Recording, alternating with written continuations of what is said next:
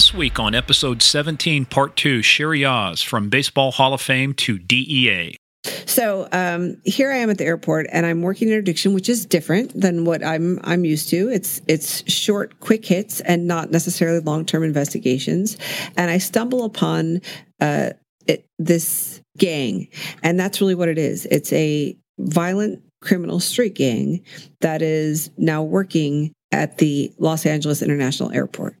And as I start to, and I just came from this game inve- gang investigation, so I'm really sensitive and well, my skills are are I guess primed for this investigation at this time in my life.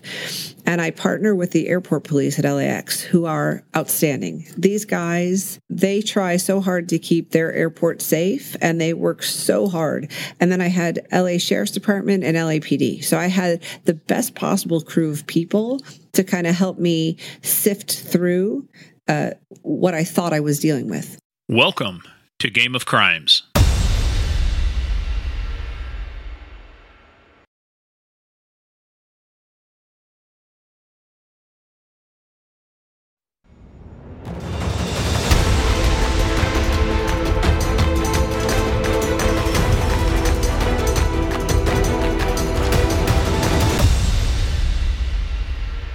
Everybody, welcome back to part two of uh, this episode with Cheri Oz, uh, episode 17. This one's a little bit different because when we dropped the episode on Monday, we uh, had no idea, obviously, what was going to go on, but um, kind of tragedy hit Cheri, you know, and the DEA family. And I know, Steve, you've got some information on that. So we just want to take some time, explain to you what was going on before we actually get into the episode. Right. So, uh, first of all, you know, uh, one of our brothers was killed out there. Uh, and when I say brothers, I don't just mean DEA, I mean the law enforcement community because we're all brothers and sisters. Um, and what happened was uh, Monday, the uh, th- two DEA agents and a Tucson police officer, who was task force officer, were doing a train interdiction uh, in Tucson, Arizona and that's basically where they go on a train and they just look for anything suspicious because the you know the if you've ever ridden Amtrak, you don't go through metal detectors or anything. You just show your ID and a ticket and you're on board. And so they're looking you know, primarily for drugs and money, you know, drug related proceeds, that kind of thing. Well, they approached two guys. Um, unbeknownst to them, one of them was wanted for first degree murder. So as they're trying to talk to him, he pulls a gun out and he shoots group supervisor Mike Garbo. He hits him two times in the face and four times in the chest. And this is, I'm going to guess, this is probably within about 10 feet or less of each other.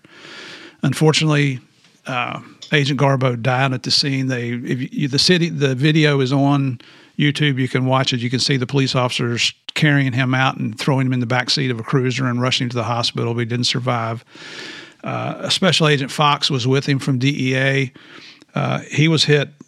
You know what? Actually, I'm sorry. Fox was the one that was shot twice in the face and four in the chest, but he survived. He's in critical condition. Uh, Garbo was shot four times in the abdomen. Uh, and then the Tucson police officer was also shot once in the chest, and he had a grazing wound on his leg. Now, the shooter went and barricaded himself uh, in a bathroom and he died in that bathroom. The last reports I've read, they don't know if it was a self inflicted gunshot wound or the Tucson SWAT team shot him. Uh, the other guy that was with him surrendered, and and the, the, investigation is going on. But it's, you know, we try to be updating everything when we do our shows here, and we want you guys to have fun. But we also uh, just want to put this out. Our hearts go out to everybody in DEA, to the Tucson Police Department, we wish Fox and the TFO uh, speedy recoveries, complete full recovery. God bless you, the Garbo family. You're in our prayers, and we ask our listeners um, say a prayer and just keep them all in in in mind. Uh, it's horrible when something like this happens.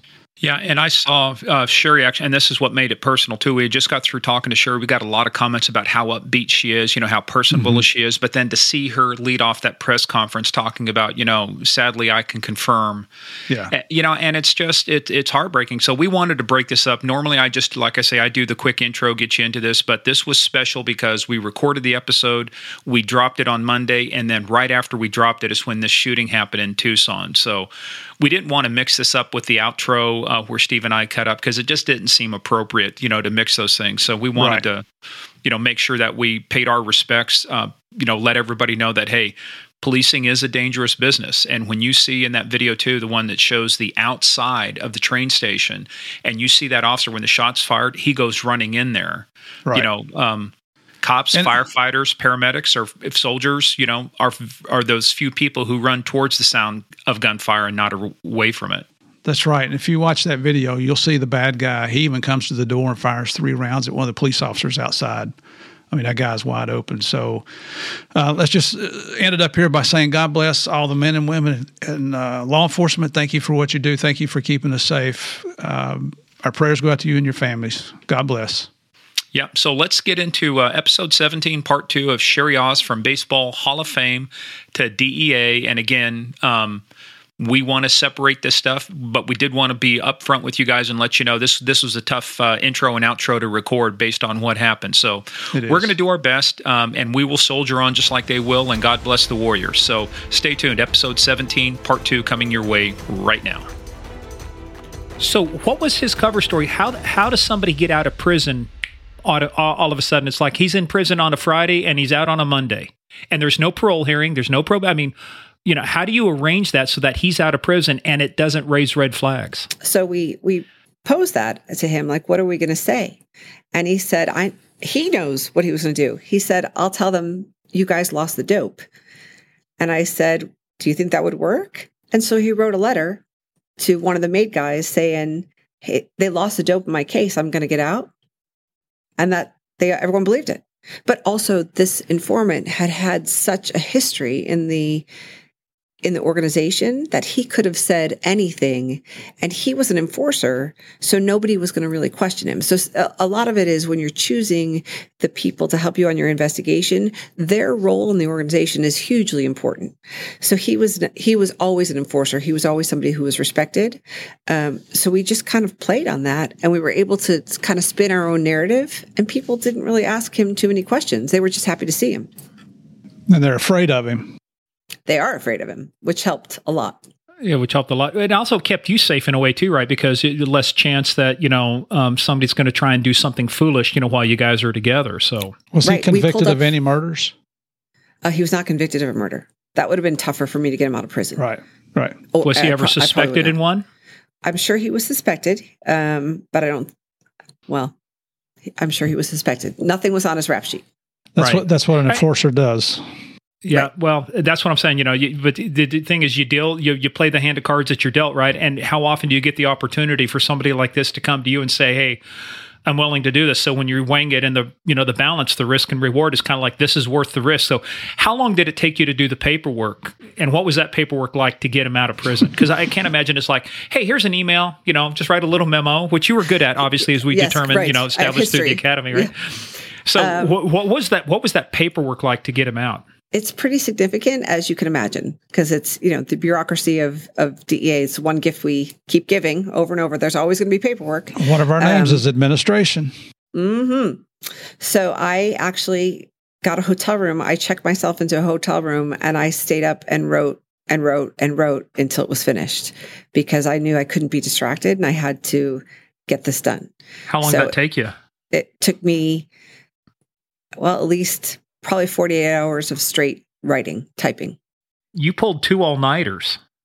Uh, several times during uh, during this deployment. Yes.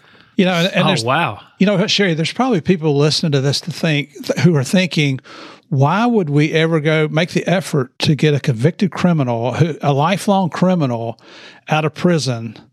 You know, and, and, here's the reason. And tell me if you agree with it. Have you ever had a preacher come in as an informant, or or maybe the head of a nonprofit organization like the Salvation Army or the Red Cross or anything like that? Are any of those people informants? No, and I'm glad you're bringing this up. Yes. Right. So you have to deal with the dregs of a society is probably the nicest way I can think of to put it, because like in my case, I grew up in I'm as white as you can get. I'm an English Irishman who grew up in a middle class blue collar family who, you know, I got in trouble with the cops, but it was just because we were being mischievous. It wasn't because I was enforcing somebody's will on somebody else, maiming people, threatening them, assaulting them, possibly murdering them. You have to deal with the worst of the worst to go after those that are even worse than those people, right? Is that a fair way of saying it? Absolutely. And and that is such a cautious and thoughtful part of an investigation because it is a risk, right? What if I had let this guy out of prison and he had broken bad and hurt somebody, right? Right. I, that's my liability then to carry. And could I live with myself? Um, so I was pretty confident by the by the time I actually did made the steps to get him out, I was pretty confident I was going to be able to control him.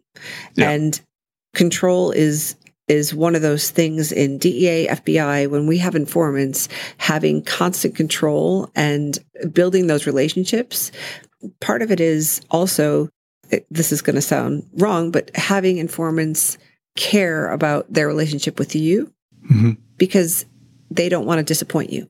He right. did such a great job. And in part because the other police officers and I had this relationship with him where he really wanted to make us proud. Mm-hmm. And and he was very focused on the he would have made a great DEA agent. He would have made a great anything because he was a hard worker and he was really smart. So we picked the right guy for this. It could have gone bad if he was not the right guy.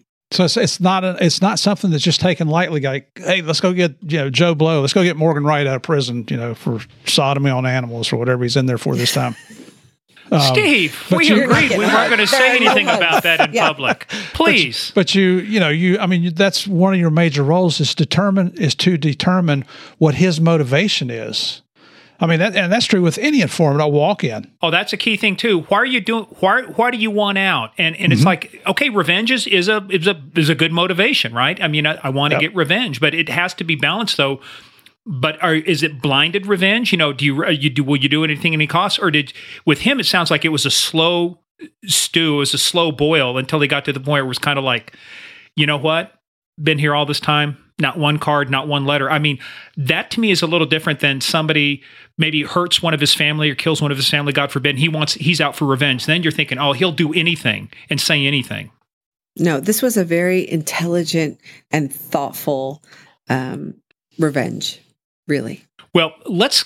So the reason you got him out was uh, we were talking about right. You now you're working a murder for hire investigation. How right, did that? So, how did that come about? So once we get him out and we're able to establish kind of his place back in real the, quickly, did you get him out? Did he did he come out because he knew about this murder for hire? did this murder for hire come about as a result of him getting out? As a result of him because now that he's back as the enforcer they're going to give him jobs.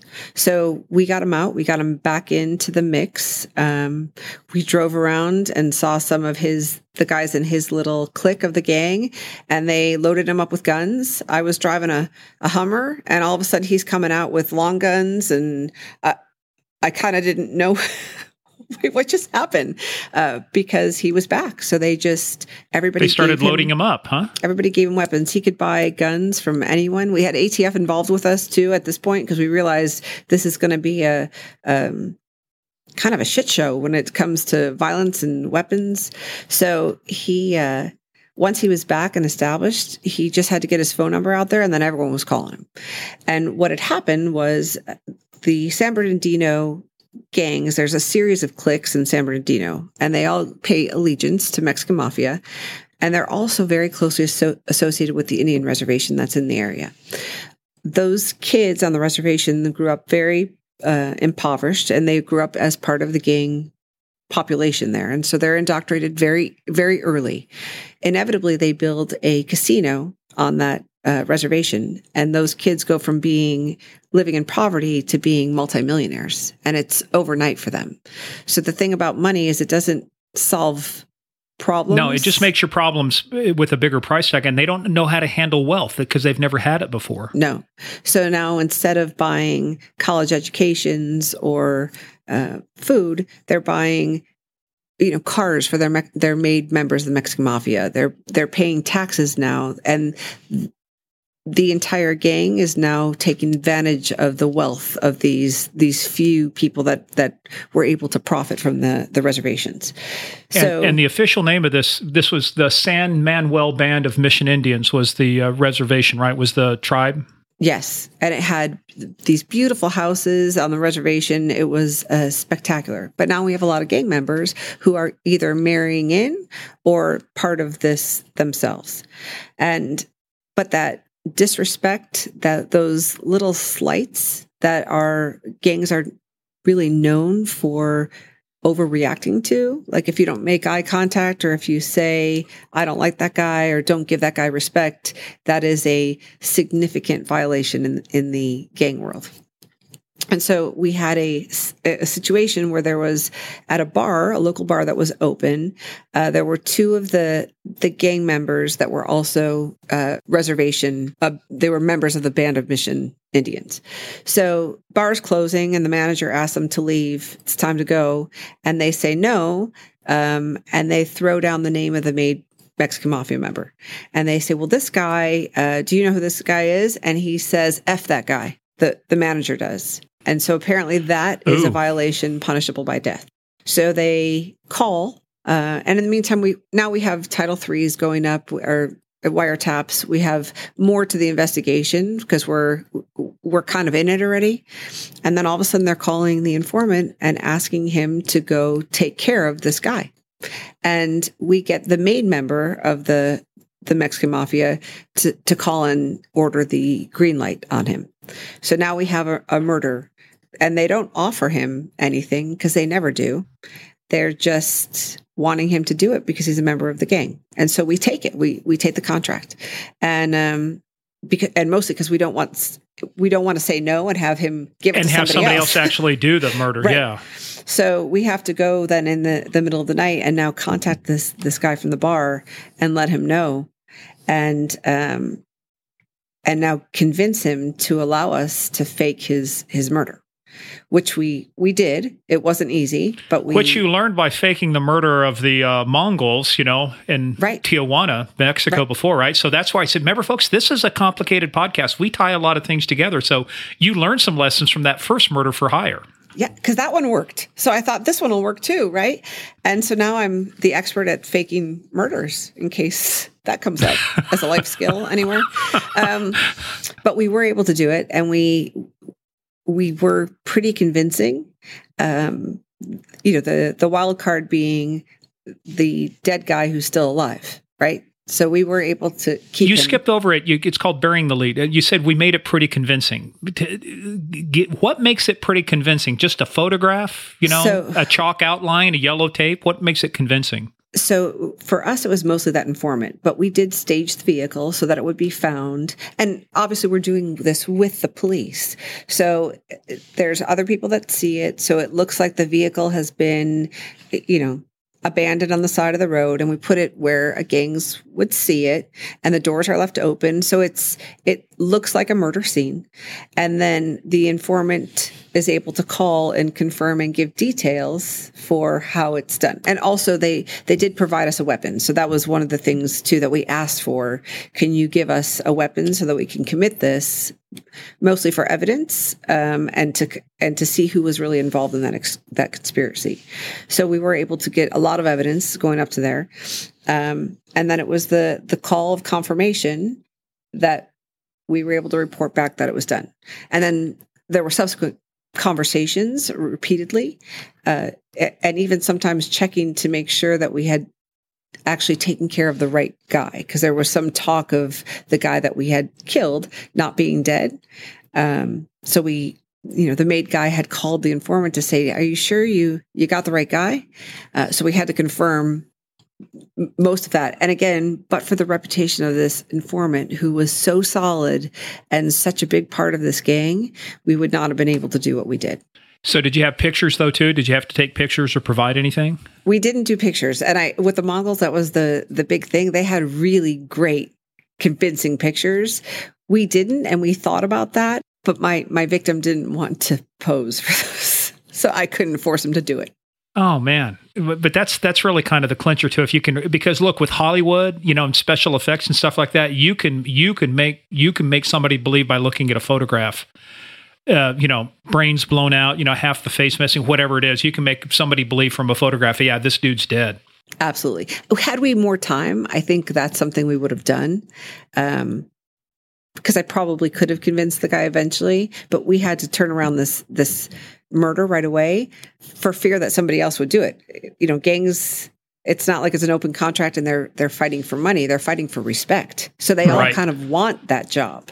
and like if you're not going to do it i'm going to do it and i'm going to get the respect for the gang well this is open source research so we're not giving anything away i know you've kind of dodged the name but the name is eric barajas and uh, stacy cheyenne nunez barajas and what was interesting again about this too is that you guys made such a great case they actually they actually were you know convicted um, they were sentenced to prison but the problem is the one guy the one guy got it she didn't she didn't figure it out right No, she didn't. Okay. That's that's that's a setup for you to continue on the story there, Cheri. This is not court like yes or no. Work with me here. Toss me a bone. So, um, yes, all of those those people, and they were given probation. I think was their initial sentence, and they failed to do just the simplest things. And this is again where they have so much money now, but they never had the basic ideas of of human behavior. They were just making bad decisions their entire lives. So here we but have you got uh, so this is a murder conspiracy where you know conceivably could have been carried out, and they got probation. Five years probation. What the hell's wrong with that? Uh, this the ninth district we're talking about? Oh no, about? no, no. But look, let me tell you, night- karma yes, is of a bitch. I mean, car- this this is a good one though. You know, they get five years probation in the beginning, right? Yeah, Go on, Cheri. remember Lou, Lou Velosi did his murder for hire thing when he was working undercover, and and that doctor, how he got years and years He for got that murder conspiracy. Of course, that was in Georgia too. Now, our made guy, he got a lot more time, and his brother got a lot more time. So that there were other better sentences, but the two that were actually there and part of the the initial problem, they had a lot of money, and they they got a very light sentence. Are you saying somebody got paid off? I'm just saying that they justice is what it was, right? And so, as law enforcement, we can only do our part. And Right. I I try not to spend a lot of time worrying about Right. somebody else's job. I try to just do my job. I know at the end of the day, I, I sleep well because I did everything I could. Absolutely. And if I pass it off and it it fails, um, you have to do a little self assessment, reflection on that. But you have to be proud of yourself every day. well, you're very So- diplomatic. Yes, I'm trying to be. That's because she's a SAC and in charge and She gives don't wanna have to write a She has to be diplomatic. I diplomatic. still, right. I still have a job for right now, so I want to. If this were Starsky and Hutch, Steve, she'd be Huggy Bear. Oh, there you go. There you go. I'd be sliding over the top of that car is what I'd be doing. Hood sliding like Modu. and yes, enjoying it. yes, I would. It- well, that was many years ago where my hips didn't feel the way they do now, my knees. So, um, but she was given very simple instructions. This is what you have to do. Probation is really a second chance, and it's very easy. You have to follow these rules, and there's not that many. It's a simple one. Don't break the fucking law. Yes. So like it it's really designed for success. Like, oh, all I got to do is call in once a week and then go take a drug test and then not commit a fel- Not felony. rob banks, not kill people. Just keep it simple. Right. Should be basic instructions. And in this case, as in many cases, she wasn't able to do that. So they were resentenced. I think her her brother was fine. Eric was okay. Um, He was fine. But this is two weeks though. This is two weeks after she's sentenced. She goes back into the reservation, back into the bar, which she was banned from by the tri- by the tribe and told not to come back. She and for that simple misdemeanor act of trespassing, she got sentenced to 17 years. Yes, Yeehaw. is and there's justice, right? If you could see us right now, you'd see a big smile on Cheri's face. Yeah. And I've taught Steve too, because Steve used to talk about our viewers, and I said, Steve, we're a podcast. You know, they're only listeners. We're so I had to learning, train him on that too. Yes, our listeners. Yeah, but Keep but it up, no, but, big but boy. that was Keep it so up. interesting. So, but when this happened too, um, this uh, this uh, informant of yours was there? Some, was this the case, or was there a different one? But this was this the one where he wanted you to wear a special T-shirt during the arrest? Yes. So um, because his his motivation for this entire investigation, and he ravaged the city. He ravaged these gangs. Uh, they have never fully recovered from this investigation. He had tattooed on his body saying, and it was his click name of his gang with the word finest. So I wore a shirt for the takedown that said DEA's finest because he wanted them to know when I interviewed all of them that he was with me. He he wanted there to be no mistake that he was also in trouble. He wanted them to know it was him that took them all down. And that he knew what he was doing. Yep. He wanted credit. Sweet. All I can think of is that Jim Carrey movie Liar Liar, and he just farted in the elevator, and he got out and he looks at everybody, and goes, "It was me." That's what Yes. he wanted, right? He wanted everybody to know it was me. He did. he was um he was the most motivated informant I've ever had and didn't get anything. Didn't we didn't make him any promises. He just worked really hard because he wanted to do the right thing. He just got to a point in his life that he realized that's not the side I want to be on. and what happened to him afterwards? so we did protect him. Um, well, actually, he he went back to jail. We had to book him uh, back into prison or to the jail, and he he went in the day before Christmas. Uh, so that was tougher. And then he spent a year. So at his hearings, obviously, we knew how much cooperation he he had had done. We went and we wrote everything up. That was a lot of of coming together to let the courts know what an impact he had. And the courts did see the impact. And the judge even said, I have never read anything like what I just read. I've never seen anyone be so impactful in such a positive way. So he was given time served and he was released from from jail. How much then- time did it shave off of his ultimate sentence? So I think he was looking at 17 years and he served one. And and how long was he out before he went back for a new crime? So I don't know. So since then, he has um, he's moved. We gave him, we protected him, made sure that he was good to go. Was 'cause he put into witness protection? He was not. Um, he we tried for that, and that wasn't available at the time. Uh, but he was greenlighted by this gang, so we knew that, and we were able to solve. And a the green light is permanent, isn't it? Yes. So if ever he is located and found by a member of Mexican mafia or somebody who sympathizes with them, he he could be killed and he would earn that person who commits that murder would get the respect of the gang if that's what you're into. You know, and, and it's and you know, people might think I'm being cold by asking these questions, but we've had cases, we've all had cases where somebody goes out of the way to help law enforcement, and you try to do them a solid. You give them the funds, you help them relocate to another place where they'll be safe, and invariably they blow all They the money. screw that you- it up. They blow all the money you give them, and it's like I'm going back. I'm not afraid of those people. And the next thing you know, somebody knocks on their back door and blows them away with a shotgun. We had that done in Tennessee on one of our informants, and it's just the way informants are. They, uh, uh, it's like the elevator that doesn't doesn't go all the way to that top floor when it comes to their own personal safety. Right. And change is hard, right? So we're telling them you got to change your life, but they only know one way to live. Right. Yeah. and it's difficult it's difficult transition plus we all have that feeling of being invulnerable like that we are going to live forever. And so especially when you're tough. We're 10 feet tall and bulletproof. Ask every police rookie their first day on the job, right? right right. And it's it's hard to unteach that right? I, I felt that way. You guys felt that way. Uh, sometimes i still feel that way though things hurt more now than they did back then Well, Oh, when I just when I take just off wait. my Tommy Bahama shirt, I still have an S on my chest. I mean, that has not gone away. Yeah, but I can think of a lot of different names that would go with that S. that's your stripper name right there I don't. We got to come up. Hey, before we get done, we got to come up with Steve's. Oh no. Okay. We kind of bring this one to a conclusion. That's good. I Oh, want to talk to you about the TSA story, but I want to, we got to talk about the stripper. I'm sorry. We got to get into this.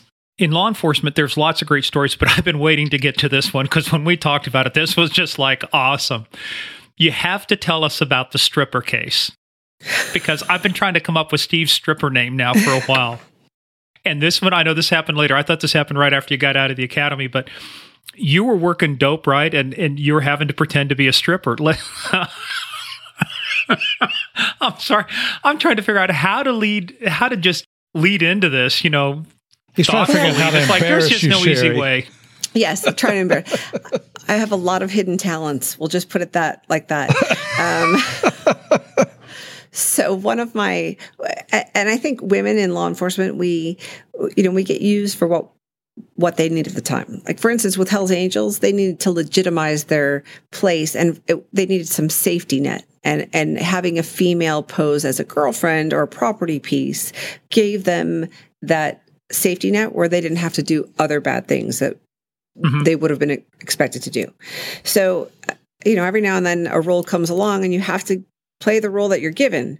And so we were working a case in Anaheim. It was another Met deployment, and I had um, a guy that was was dealing dope right outside of Disneyland. So it was a, a, motel right in this, you know, the happiest place on earth was where we Disney? were focused. They were dealing yep. dope at Disney? Oh. Yes, yes, I know, shocker.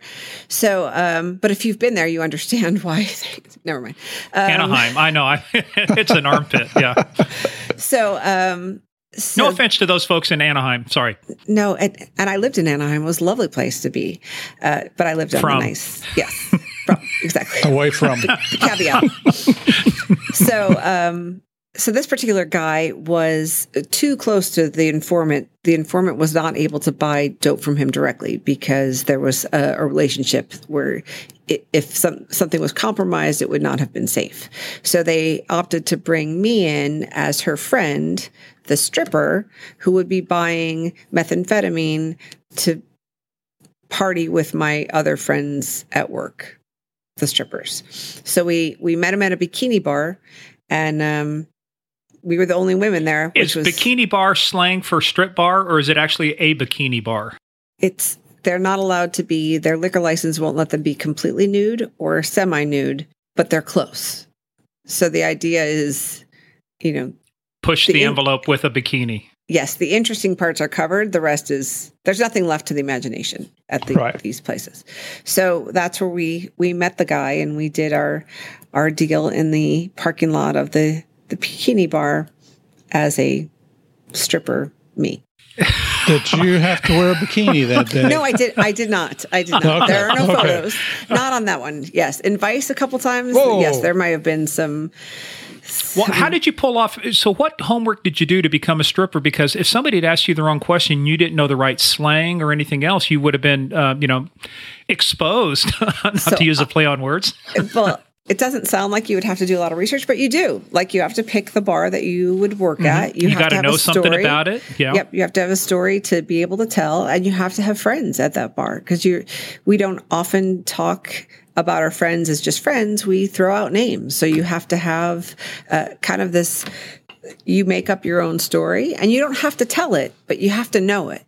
So mm-hmm. there is a little bit of research and there's a little bit of planning so that you are legitimate and you can explain how your relationship with the informant started, who was not currently a stripper. She had been in the past, but how you know you had met and why you trust each other and uh, it brings legitimacy to the the drug buy that that is taking place so Cheri everybody wants to know how did your slow slide into stripping occur? What was your backstory? How did you end up? what is the downfall? Yes.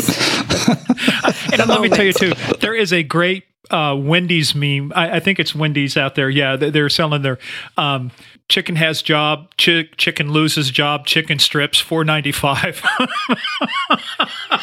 That's awesome. That oh, I mean, it's one of the one of the best things. So, how did your slow, slow, long slide into stripping occur, based on your backstory? So, currently, I have a job. I'm hoping that I don't ever um, become a chicken strip. So, I'm um, I'm hoping to to maintain what I have now. But no, but back then, we'll but what was your this, well, who knows? that's who knows? true. That's true. but but but back then, what was your backstory for how you ended up uh, being a stripper when you were doing the deal? So that I had started with uh, drugs, with a drug habit, which um, is is a pretty realistic story. That that I made those life choices, which forced me to make other life cho- choices. And not to say that there aren't strippers who are amazing, incredible dancers, and to choose that profession for all of the right reasons. But my story in the the club that I chose made sense, right? So that I had I had been a methamphetamine user, and it was a slow slide into, you know, the, the job that I currently had and pretended I had.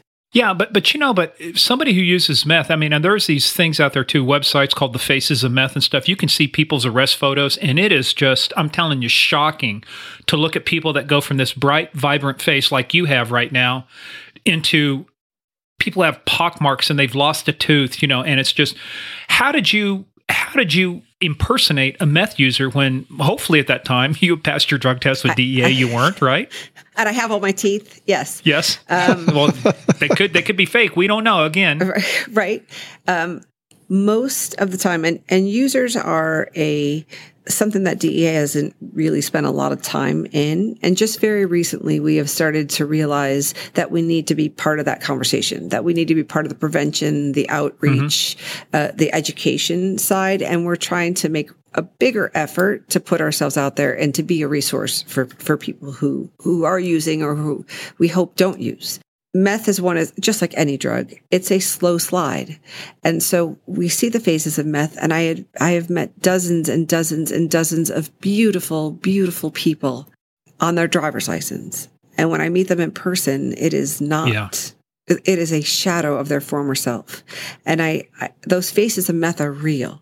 And it's the same thing happens with heroin or with fentanyl or with any kind of drug. When you let something else take control of your life, you don't have control and your inner beauty doesn't come out. And so your outer beauty plummets. And I, it breaks my heart, some of these these people with potential who just make bad choices over and over and over again. And so posing as a, a meth dealer, there is a certain amount of, um, or meth trafficker, or meth, I'm sorry, user, there is a certain amount of lack of self self care. Like sometimes when I was a prostitute, I would wear socks with no shoes and dirty clothes that I had cut the lawn in because that's that's really what the face of prostitution looks like because it is a, kind of a collateral damage from narcotics use. So it's not as pretty. It's not as elegant. Very, very seldom did I wear, you know, the thigh high heels with the little halter top. Um, occasionally, but that was a different. I'm trying to attract a, a different clientele, clientele, at that point. Or and it based on what we were doing, what the operationally it called for. So in this case, I could be a quasi normal looking girl and be able to to buy meth convincingly. Now, the girl who was sent to deliver my meth, I will tell you, she was far advanced in her phases of meth. Um, she, she no longer was caring who she was selling to.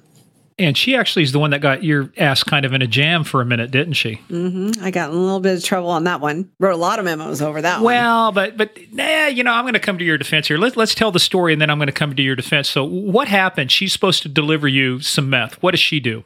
So when she delivers it to me, she takes a pinch off my eight which is I, ha- I ordered an eight ball and I was paying for an eight ball, which is slang for the the amount of drugs. So it's a little over three grams worth. It's an eighth of, of an ounce, yeah. Yes. Um, so we have this. She delivers it to me. I pay for it, but then she pinches my eight because she's a user, and right. so she just wants to take a little back to, to get high herself. Um, so of course, when that happens, I, I I don't hide anything in my my reports. I am very forthcoming. I say this is what happened. This is how the deal went down.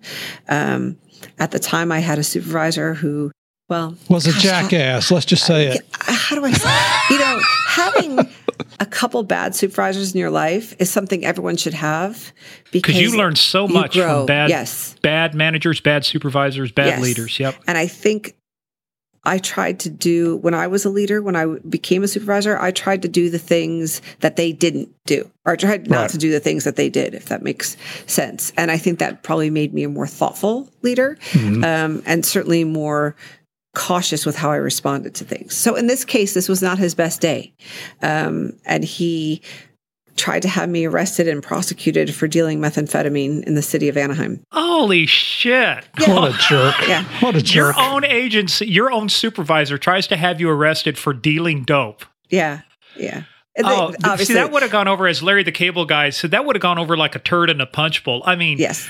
How far did this guy? How far was this asshole allowed to run this scam up well, the, the flag? attorney, God bless him, said no, no, no. She's who is this again? What? Wait, okay, well, she's not, she's allowed to do that. And there's actually a statute, and let us direct you to the part in the law that says that she's allowed to do that. And so now I had a, a statute that actually backed up my actions as an undercover officer.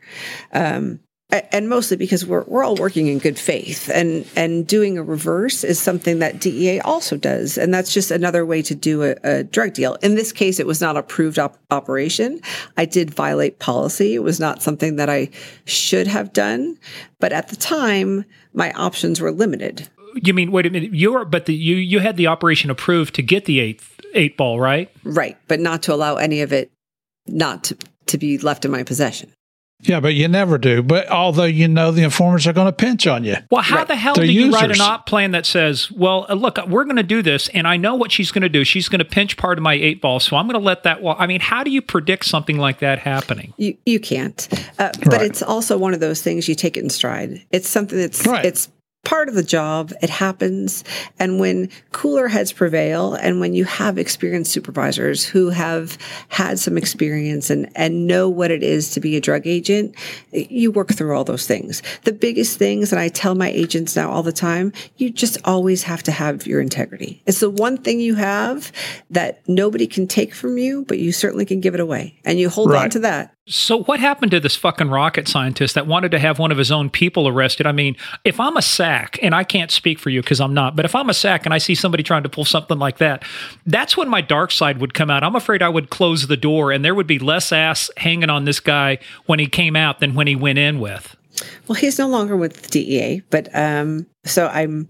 Was that by choice or by? Uh, I think he aged out. If I'm being really honest, it was. What's that mean? He so at some point at DEA we have to retire at a certain age, uh, yep. so we are kicked out of the government. It's 57. We're we're no longer allowed to continue working. So um, I think he aged out and and did leave DEA, but you know everybody has value. His value wasn't necessarily in street supervision. It's obvious he he had never handled informants. He'd never planned street deals. He'd never dealt dealt with all the the uh, intricacies and surprises that you get on every single deal. And you know what? Just be glad it wasn't a heroin deal because when they pinch heroin, they go to sleep for about five or ten minutes, right. and you, you can't chew their ass till they wake up. Right, right, uh, and that's true. Um, she, I learned a lot from that. Just like every other bad supervisor, you you pick up those things and you you let that define you in a positive way, right? It was a tough time in my career because it actually took me out of commission for quite some time. Because uh, if you you have to be investigated by your own agency to, for policy violations, and so I was exonerated. I was actually cleared of all wrongdoing, uh, inevitably. I bet it, that would have been like on one of those trials where the jury's out for like three minutes. It takes them longer to to elect the four person of the jury than mm-hmm. it does mm-hmm. to convict the story a little bit. I mean, how right. long did this? How long were you sidelined while this was going on? It was about two years. What? Yeah. what? Justice moves slow, gentlemen. Justice moves slow. No, so, OPR yes. moves slow. yes. Oh my God, two years. So what just meant I could. You know how many? You know how many cartel members? I know you call them what transnational criminal organizations. You know how many people from TCOs and cartels I could have thrown in jail in two years? Absolutely. Well, I still got to work. It wasn't like that. I, I couldn't work. I just couldn't. Oh, you weren't on. You weren't on leave or anything. No, I just couldn't get an award. I couldn't get um, promoted. I couldn't go overseas. I couldn't do my career well, was just stalled. It was, it was you were in purgatory. I mean, there was nothing. You you were stuck, right? Right. One of Dante's right. seven uh, circles of hell, purgatory. At my purgatory was L.A. So there you go. Hey, well, speaking of L.A. Well, you know, karma has a way of coming around, just like it did with, uh, you know, the Barajas and you know her getting 17 years. I'm sure, I'm sure he didn't get a lot of cards for his retirement party. But that being said, I thought one of the interesting stories you did too, uh, back in LA, uh, and I think it was LA, right? Uh, you got to help target. Hate picking on another agency, but but after 9-11, look, it's one of those things to where if you're going to put me through all of this crap, you better make sure you have your shit squared away because I want these planes safe, I want my cargo safe, you know, I want my pilots and, you know, flight attendants all to be screened. And, you know, but you ended up doing a pretty fascinating operation because you started targeting some TSA agents, people who actually are supposed to be the first line of defense against terrorists and bad actors getting onto our transportation. So let's kind of walk through that because I think this thing all started when a gent by the name of Dwayne Elby tried to sneak 10 pounds of Coke through a security checkpoint and he went to the wrong fucking checkpoint, Skippy, you know? he did.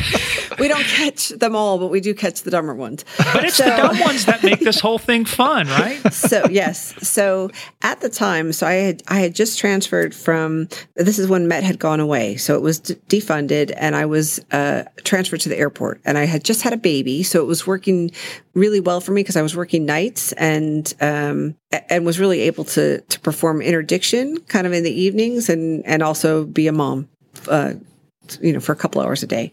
I didn't sleep much, is what happened. So um, yeah. here I am at the airport, and I'm working interdiction, which is different than what I'm I'm used to. It's it's short, quick hits, and not necessarily long term investigations. And I stumble upon uh, it, this gang, and that's really what it is. It's a violent criminal street gang that is now working at the Los Angeles International Airport. And as I start to, and I just came from this game inve- gang investigation, so I'm really sensitive and well, my skills are are I guess primed for this investigation at this time in my life. And I partner with the airport police at LAX, who are outstanding. These guys, they try so hard to keep their airport safe, and they work so hard. And then I had LA Sheriff's Department and LAPD, so I had the best possible crew of people to kind of help me sift through uh, what I thought I was dealing with. And I would encounter gang members and catch them in lies. And so here I'm I'm uncovering this whole network of people right there at LAX. Some of them TSA, some of them the um, the concierge folks that that push the people with wheelchairs to their their gates. So it's this whole network, and they are Denver Lane Bloods that are incorporated and working at the airport. And you have to consider where, where the Los Angeles airport is and what their hiring pool is too. So we're going to get people. And although those people are tested and background, they don't catch it all. And sometimes this is crazy. People lie on their backgrounds. So, oh, and wait a minute, I'm yeah, shocked. People aren't truthful on their I, paperwork. And I hate to be the one to tell that to you because I feel like I'm t- telling you about Santa, but it's true. It happens what? from hey, time what? to time. no. Next, you're going to tell me something about the Easter Bunny. I don't want to know. I don't no, want to know. I get chocolate every year. I don't know what happens there. So, um, so here I start uncovering this whole gang that is entrenched in the people that we trust and the people that we are kind of relying on to keep us safe. So I come up with this plan and um, it, it does actually get me because the case is so much bigger and because I'm kind of relentless. And also, I'm, I don't want to say I'm bored, but I have time. So I have time in between interdictions to start really looking at and investigating these people. So I get like the gang unit from LAPD who are a wealth of knowledge. I get my my sheriff's department guys and we all kind of converge together and I have a whole network of people and then I start finding all of these cases. At the same time Dwayne Elby is supposed to go between terminal 4 and terminal 5. He's supposed to take the tunnel and he gets the directions wrong. And so he goes through the wrong security checkpoint and he gets caught with 10 kilos of Coke. And then that happens again. and so I, fi- I figure out who the kind of the ringleader of TSA is. And what's happening is these, this gang is able to use, they're able to bribe members of this, of TSA and get contraband through the uh, uh, magnetometers. And so we're able to put together a huge sting operation. I do flip one of the guys that are that are involved. Uh, one of the first guys that I had as my target.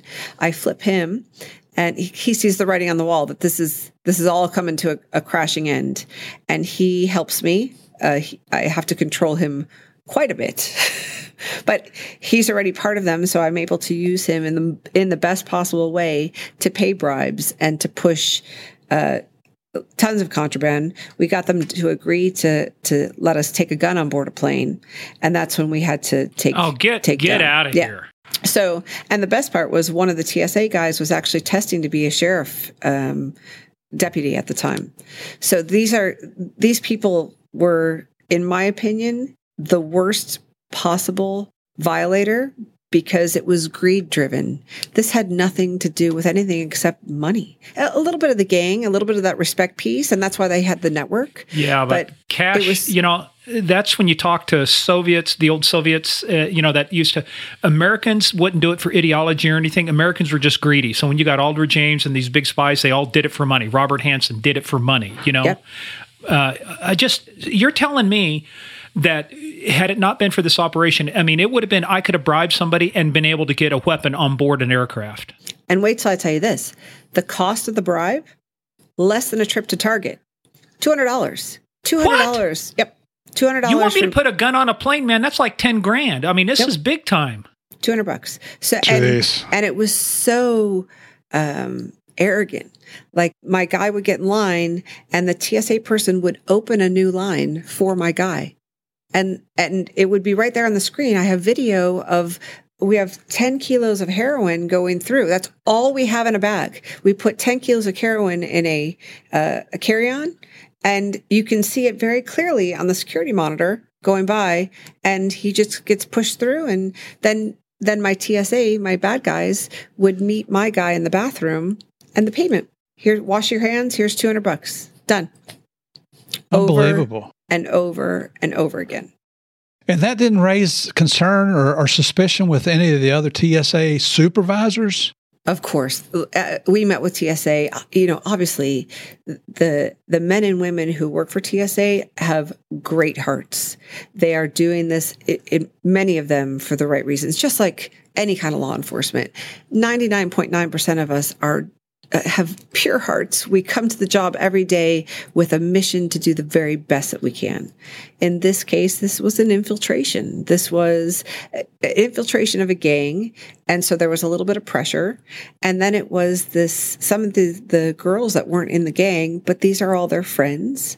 And now there's a gain. There's a personal gain and $200 when you're TSA, I don't know how much they pay their their operators, but if two hundred dollars is tempting, and that's enough for you to discard your oath, to discard your integrity, mm-hmm. that was a price that, and we found the price, and and they were willing to take it. Wow. That's that's pretty so, cheap. It's pretty cheap. Well, one of the th- one of the claims to fame, you may have made play of the week at ESPN, but there's also a pretty uh, famous image of you when these arrests are being made. you can go to Google and see it, and, which I did. I did actually took your you know I talked about DEA agent. Uh, I think. Um, I can't remember the search terms I did, but there you you you've kind of gone down a little bit because obviously they've got you know new pictures, but you're on the front page of the pictures with the, I see that blonde ponytail Got yep. the DEA rage. Got that raid jacket on. Is that the same but one from own. Wisconsin? No, this one was that was okay. my very own. I'm very proud to say I did earn one. Yes, you got one right. And you're so how how many people were arrested out of this? How big was this operation? So I think we had put up 30 to be arrested, and I want to say the U.S. Attorney's Office only took our top six or eight. Um, so the it, it should have been a little bit bigger but at the same time i had after i finished that case i got promoted to miami so i was no longer there and sometimes that really affects kind of the end game um, but they did a good job everyone got a good i don't know what they got well, I have some of that here. So it's oh. like, I mean, this, of course, we do our research. You know, we look into these stories. We also researched you. Um, that's how we knew your stripper name was Madison Fisher. yes. no. Um, but in one case, here's some of the things stuff. So, um, they were in one case nearly eight pounds of meth. Eight pounds of meth went through an X-ray machine, and they were paid six hundred dollars. In another instance, McKinney, which is one of the people arrested, let more than forty-four pounds of cocaine pass through her security checkpoint. Um, Richardson, another one of Naral Richardson, thirty-two of Los Angeles, who was the facilitator of the scheme, let 45 kilos of coke, four kilos of meth, and 22 kilos of marijuana were allowed to pass through her security screening. If she's doing that, you think about what other things could have gone onto a plane? Explosives, you know, guns, all the things we, eh, I mean, oh my God, I'm sitting here going like this. I'm going, how the hell? And this is what we controlled, right? So I knew every, I was never going to let anything dangerous get on that plane. But if you think about that and you think about how many airports in the world and how vulnerable we are, uh, it's it's a huge threat. And you know, I I have kids, I have a family. I was a, a, police officer when 9/11 happened. To me, I take that very seriously. It's something uh, that we need to be diligent. We need, and everybody needs to be on the same page. And that's just dope. But if we think about right now, fentanyl, if it got airborne, if I, oh my if God, I could get all you fentanyl on need- a plane, Imagine one kilo of fentanyl versus 100 kilos of Coke. I mean, right, I'd rather stop everyone. 100. Yeah. You know, the, and there's one other outrageous part of this. You said how many people were you looking to indict I think there originally? were 30 something was my And seven. And, I and just the U.S. Attorney's pulled up Office took what? Seven. seven. Yeah, and so I'm looking at the article that they were just talking about that has your picture wearing the jacket. And the U.S. attorney is making this statement. You know, the allegation this case describes a significant breakdown of the screening system through the conduct of individuals who place greed above the nation's security needs.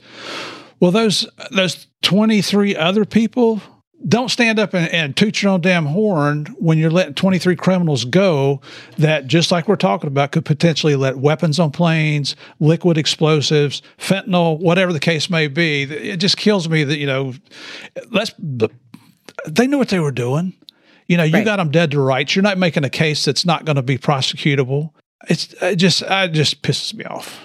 Of course, because we're type A people, but um, the U.S. my Attorney's wife Office. says that but i don't think i am Yes. No, oh, do really. what i tell you Your wife is right. Anything she says, I'm just going to let you know she's right. That will help Yes, you. She's dear. in charge, Yes, Steve. Remember, she just is. like Cheri, she's in Yes. charge. yes, Yes. dear Yes. You've been trained. I see. That's very good. Very good. Yes, dear. Um, Nod your head. yes. Um, but if you think about it, the U.S. attorneys work very hard, and there's not very much. Of, there's not very many of them, and it, it's kind of like when the public is telling the police how to do their job. We get very offended because if you put together a civilian review panel, you're civilians. You don't know what it's like to to walk up on your first day to five dead bodies. You have no idea what that feels like, and you can't pretend. But now you're going to sit in judgment. So I'm very cautious. Our U.S. attorneys are great partners, and I try very hard not to do their jobs for them because they have to make decisions and they have to live with themselves. And we know that. We know that they are only going to use the federal statutes for the the top layer, right? They they, they don't want to waste federal resources on lower levels of criminals. And so we we do take some of those people and put them in the state courts. Do people get away? Do they escape justice? Yes. Um, but karma is what it is, and I really believe that if we keep doing the right thing, eventually everybody gets their due. That was a very diplomatic way of telling you to piss off, Murphy. You just took the words right out. You're the most diplomatic person, the most optimistic person I think I've ever met. Um, of the well seven, done. You've of learned. the seven that were charged, how many pled out? Did not go to trial. I, I think all of them did. It was a great all case. thirty, all thirty probably would have if they'd put their butts in jail. Absolutely. Yeah. They would. Well, see, Steve and I are in that luxurious position of being civilians. So, Yes, you know, we are. We, we know you're still on the job, so we're, we're going to be we're just going to be Yeah. respectful of your uh, of your very diplomatic response. You know, to Steve's you know obviously very aggressive inquiry. He needs. I think Steve needs a hug. You could use a hug, Steve. I also don't want to become chicken strips, so I will. Uh, understood. Understood. I am- Understood. I am proud of our, our relationships. And do we need to work on some of our things? Of course. Well, hell, Can- name me one. can we Name better? me one profession or one area that can't be improved. You know, can't stand Right. some improvement. You know, Exactly. Exactly. Yeah. Well, hey, um, we're kind of we're walking through, but one of the interesting things I did, you, you've done something very interesting too, because you talked about going to Miami. So that that is a good segue into this next case, because you actually have done some pretty interesting work in uh, the dark web, and in terms of uh, some fentanyl, I think, right, some things coming out of China, and actually one of the biggest things, the scourge right now with all the ransomware going on, Bitcoin is the uh, currency of the realm. That's how that's how transactions are made on the dark web. And here's something I bet you didn't know. Do you know who invented the dark web? No. The Naval Research Laboratory. And do you know why they invented it? It's so that human rights activists in other countries and actually military people and other folks would have a secure way to communicate. The original name is called Tor, the Onion Router Network, but it was called the Dark Web. It was actually invented for good purposes, you know, and then it's obviously been used to do things like Silk Road, you know, you've got all of this dope going on. So let's, you're in Miami. How the hell does somebody who, look, and I'm saying this too because we had to get Bill in here, your PIO, to set up the, the computer and everything else. I mean, you even talked about your fact you're technically challenged. Now, how the hell does somebody like you end up doing a dark web investigation involving fentanyl and Bitcoin? Well, it's funny when you're um, a supervisor, how you get to take credit for all the good work your people are doing. So that's, that's so. Um, when I went to Miami, I, w- I became a group supervisor, and I thankfully had the greatest group of agents and TFOs.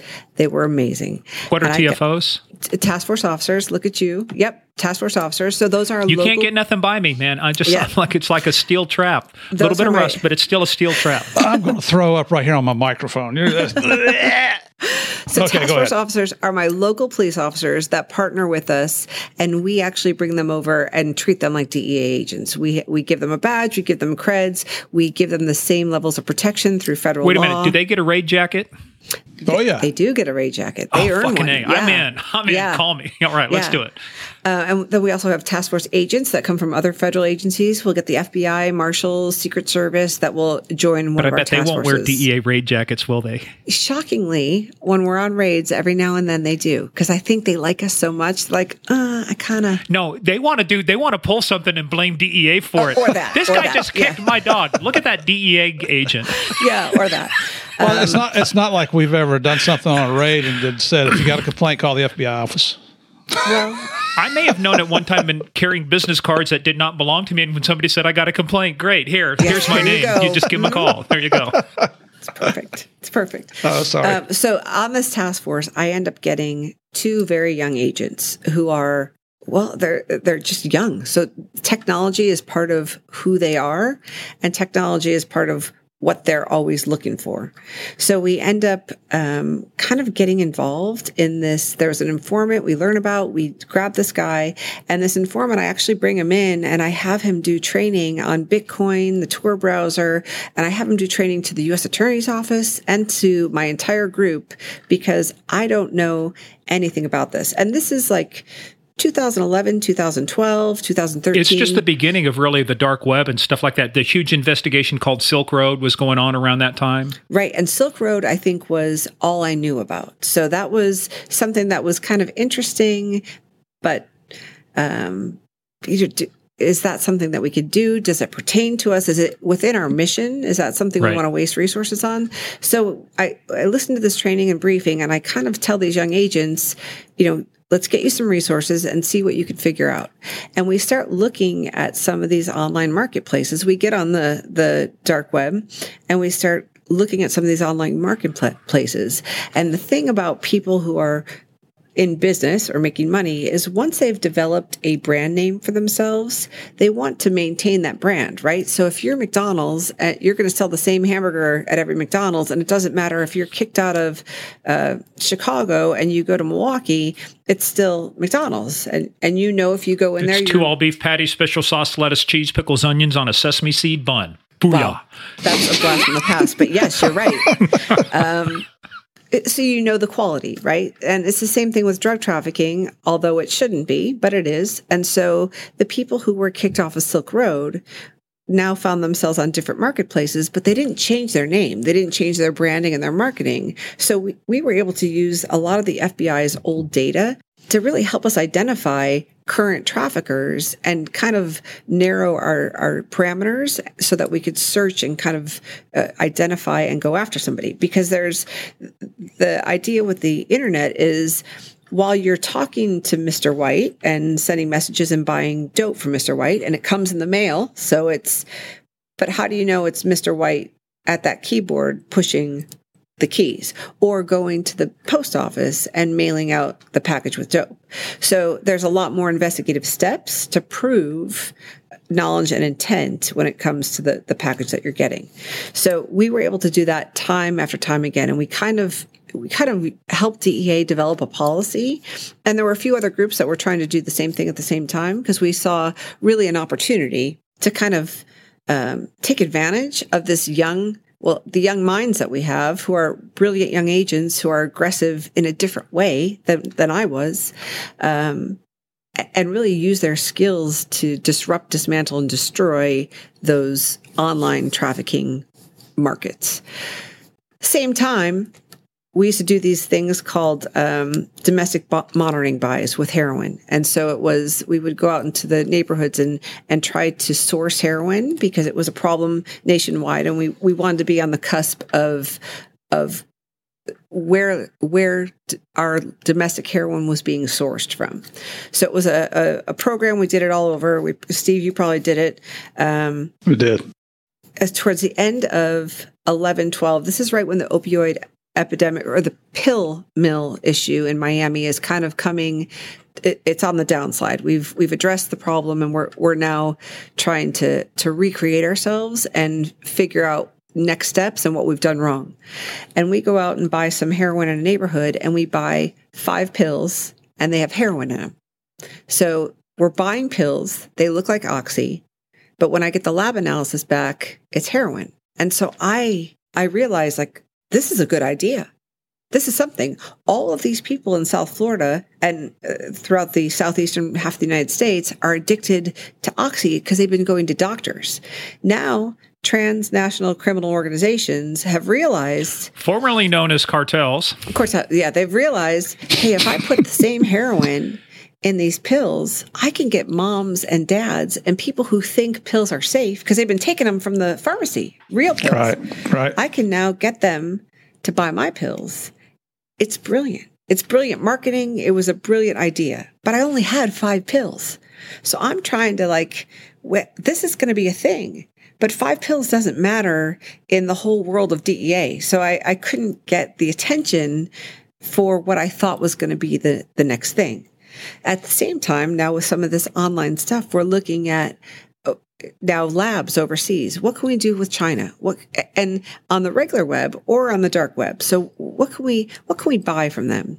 And methylone, ethylone. This is when Flakka is kind of taking a hold of some of our our lower income areas and really ravaging the streets uh, in Miami let, and would you tell people what that is?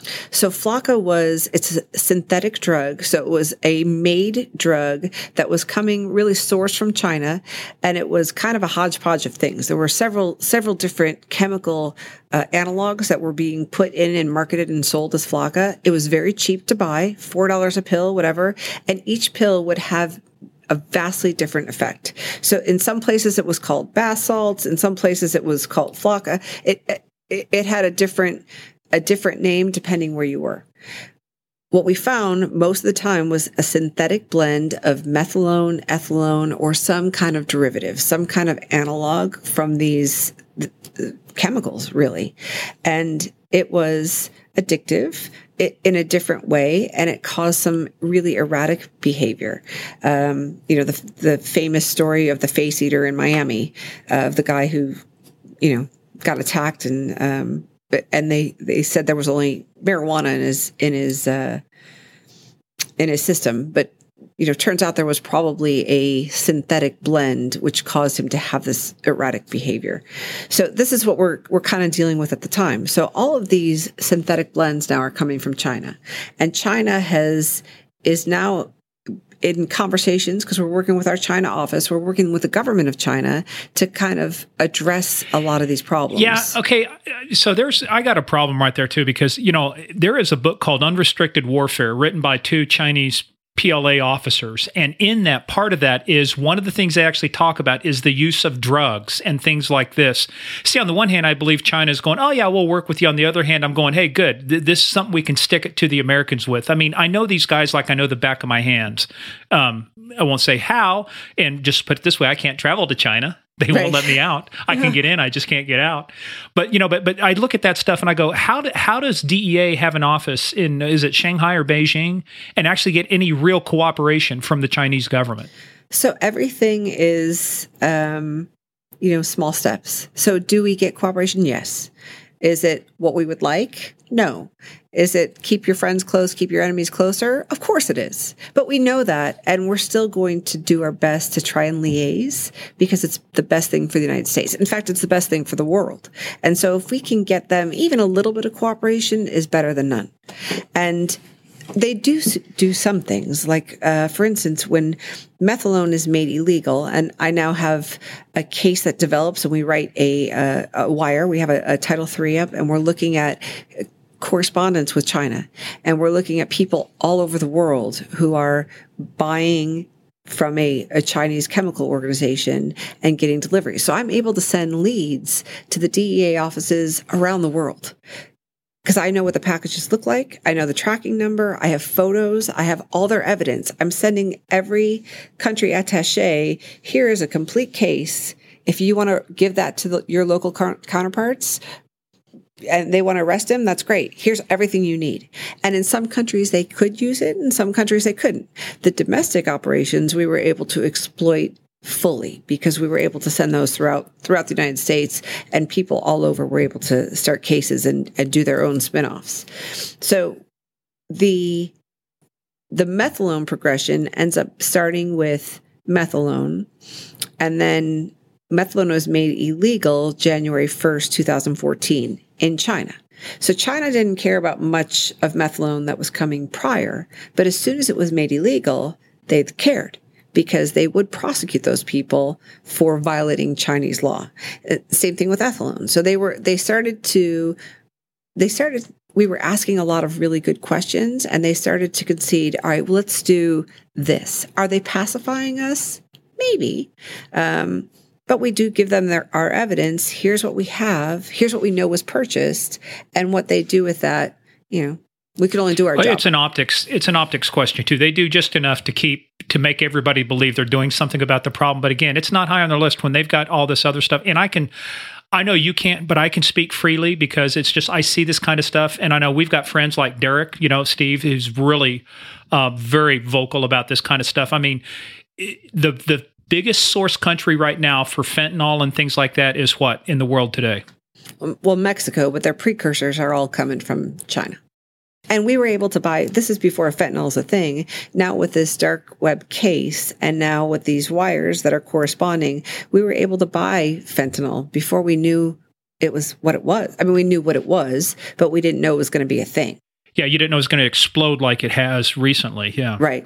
And then shortly, right, right at the, the cusp when all that case is still uh, being worked and, and coming to fruition, fentanyl hits Miami. And when fentanyl hits Miami, it is carnage because we are having so many overdoses that Miami PD can't keep up. And at the time, I have Miami guys assigned as task force officers with me, and we are doing everything we can to force multiply and, and attack that problem. But the the draw of fentanyl was so much that people were driving to the police station and shooting up in the parking lot of the police station because they knew if they overdosed, we would come out and save them. Somebody run out with Narcan and save right. their ass. So it it just that fast it went from being heroin in a pill to something far greater and something far more deadly and something that ravages this country to today. Let's talk about the lethality real quick. I'm sorry, Steve, let me ask this and we'll follow up with you give people a perspective. How much fentanyl? I, I mean, if I if I had a gram let, us say 28 grams, an eighth of an ounce, like you were buying, you know, you got, you, you should have been indicted for trafficking, you know, in yes. methamphetamine, but yes. you, fortunately you weren't allowed. But if I took that same eighth uh, of an ounce, two, 28 grams, by the way, 454 grams in a pound, if I remember right, um, and 20, if I took that same 28 grams and I made it into fentanyl, how many people could I kill with that? Oh, you could take out a, a community. It takes it takes 0.2 milligrams, two milligrams to, to be a lethal dose. So what we're looking at is a couple granules of salt that will kill you. Right now, all of our evidence says that 26% of the pills that contain fentanyl have a lethal dose. So one in four pills are deadly the story I told about San Bernardino, one of the greatest assets to that case was the sergeant that worked, uh, who was a San Bernardino sergeant. He was an exceptional narcotics officer. He was passionate. He was focused. He was a great leader. His daughter just died from fentanyl and his daughter's boyfriend. So now he is the grandfather of a three year old that he has to raise. One pill, one time, one party. That's it. There's no second chance. It's just, it is, it is destroying our communities. And the worst part about fentanyl is that it's a powder. And so it can be put in anything. And so if I want to market to my college kids, I'm not going to make fentanyl pills because they're not really looking at that. They're taking Adderall. They're taking Adderall because they want to stay up all night and study and pass the tests and everything else. Right. Yeah. But if I press my fentanyl into an Adderall shaped pill, uh, they'll take it. It's they, all about marketing. They will take it and they're addicted. So they take one pill one time. The, the powerful piece of opiates is the the psychological and the physical addiction. That's the part that is it destroys us, right? So I don't know that I'm addicted to fentanyl. I think I want your pill really bad because I'm getting sick if I don't have it. And so I, I might think it's Adderall. I might think it's cocaine. I might think it's methamphetamine. Fentanyl can be put in everything. Marijuana. People are are taking this not knowing that that's what they're ingesting.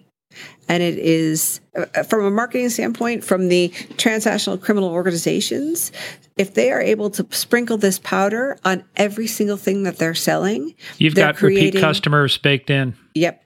It's a nation of addicts which also you're not supposed to say. You're supposed to say substance abuse and misuse, not addiction. Okay. Well, you say that. We'll Jeez. say addicts. Okay. Um, but I remember too, just when people were just dipping stuff like, you know, you'd had PCP laced marijuana, you know, right. and, and, other stuff. And, and if you've ever dealt with any, and I know you guys have, you dealt with somebody on PCP, you know, this is superhuman strength. The folks have no idea. Now we've got fentanyl, and now it's like, uh, it just, um, you know, just explain this a little bit further, when when the, we're talking about counterfeit medications here for our listeners, and so there's uh, you think, well, okay, if they're mixing the fentanyl in with the binders and the placebo additives that go within a pill, you know, they mix it up. There's no quality control.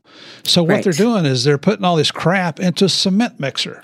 Yeah, and FDA's not coming along and approving your pill. Yeah, right. right. And so they'll give it a few turns. Well, that doesn't adequately distribute the fentanyl throughout all the binders that are in there that the pills are made of. So when the pills are pressed out, you may get a pill that has no fentanyl in it, or you may unfor- be unfortunate enough one to, of them. Yeah. Yeah, you get right. one that's got 10 grains. And, and when you're talking granules, you know, for our listeners, we're talking grains of salt here. I mean, look at the size of a grain of salt, and three grains, can, or two grains, three grains, four grains can cause you to overdose. Three grains of fentanyl. That's how dangerous this is. So then, when you got you know no quality control and the pills that are being made and being sold as, as counterfeit meds, uh, one of our future shows, and this will be down the road a little bit, but uh, you know, Javier and I work with an organization. We go on Capitol. We've been on Capitol Hill twice. We've gone to the American Legislative uh, ALEC, American Legis- Legislative Exchange Conference, which represents the legislatures from all 50 states to try to bring awareness to counterfeit medications. That's how serious this is. And here's the surprising part, especially when we went to the ALEC conference a few years ago. I can't tell you how many state legislators came up to us afterwards to tell us, I've never heard of this. When did counterfeit medications become a problem?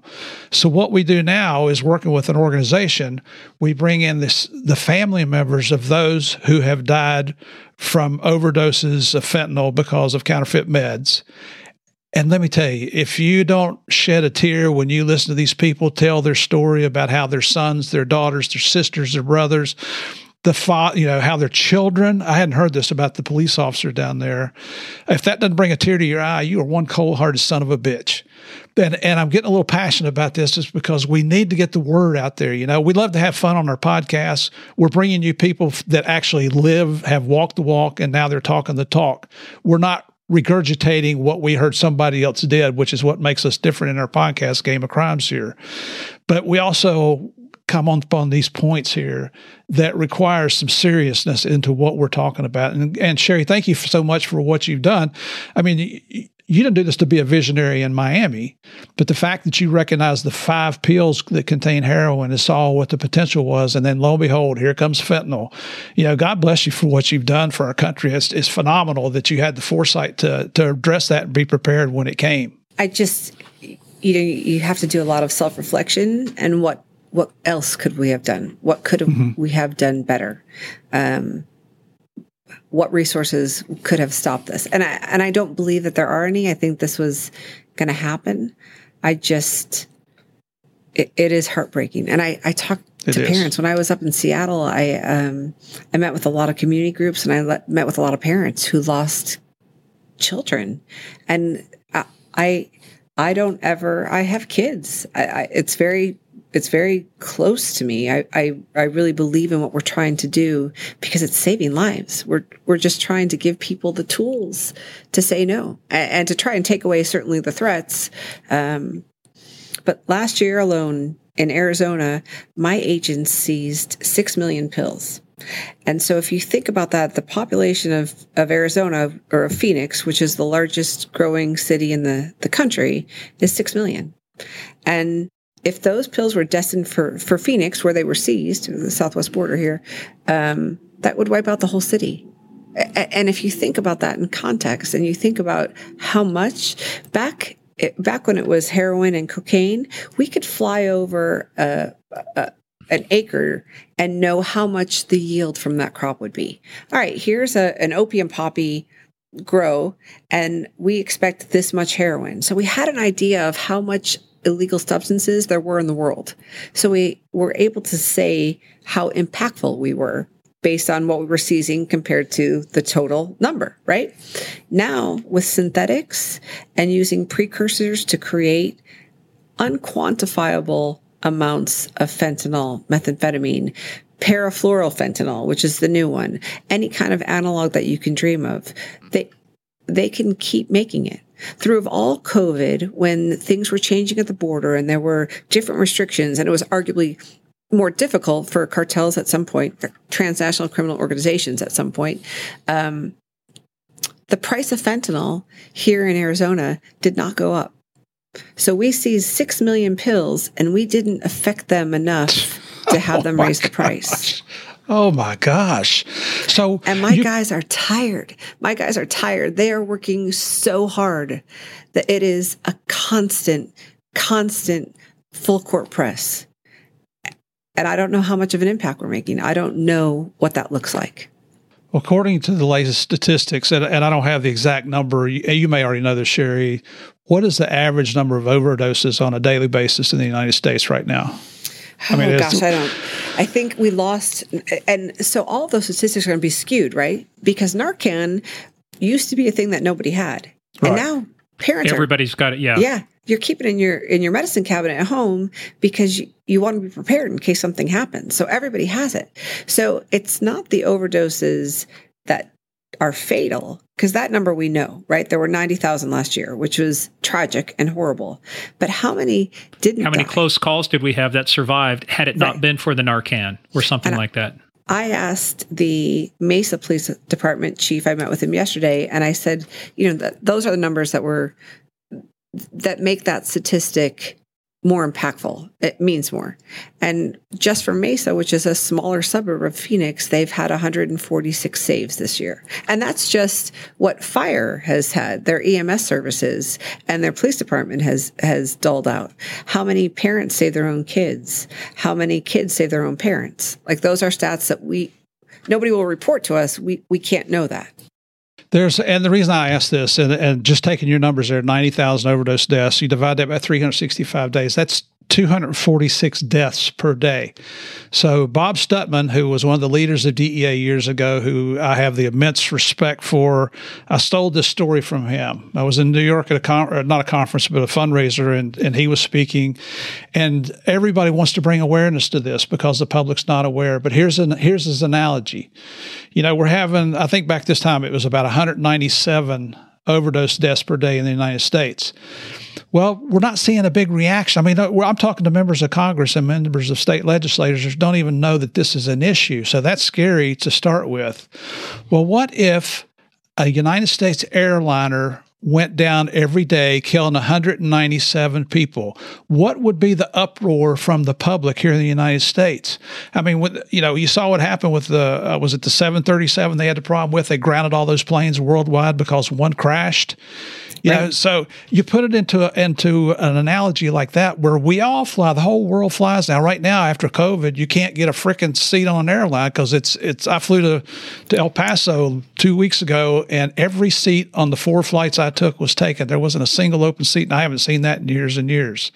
Right. But you put that into perspective, and it makes you realize how vulnerable we all are. You know, I, I, mean, I I hesitate to take Tylenol, and I only take meds that I get from a reputable drugstore, not an online pharmacy.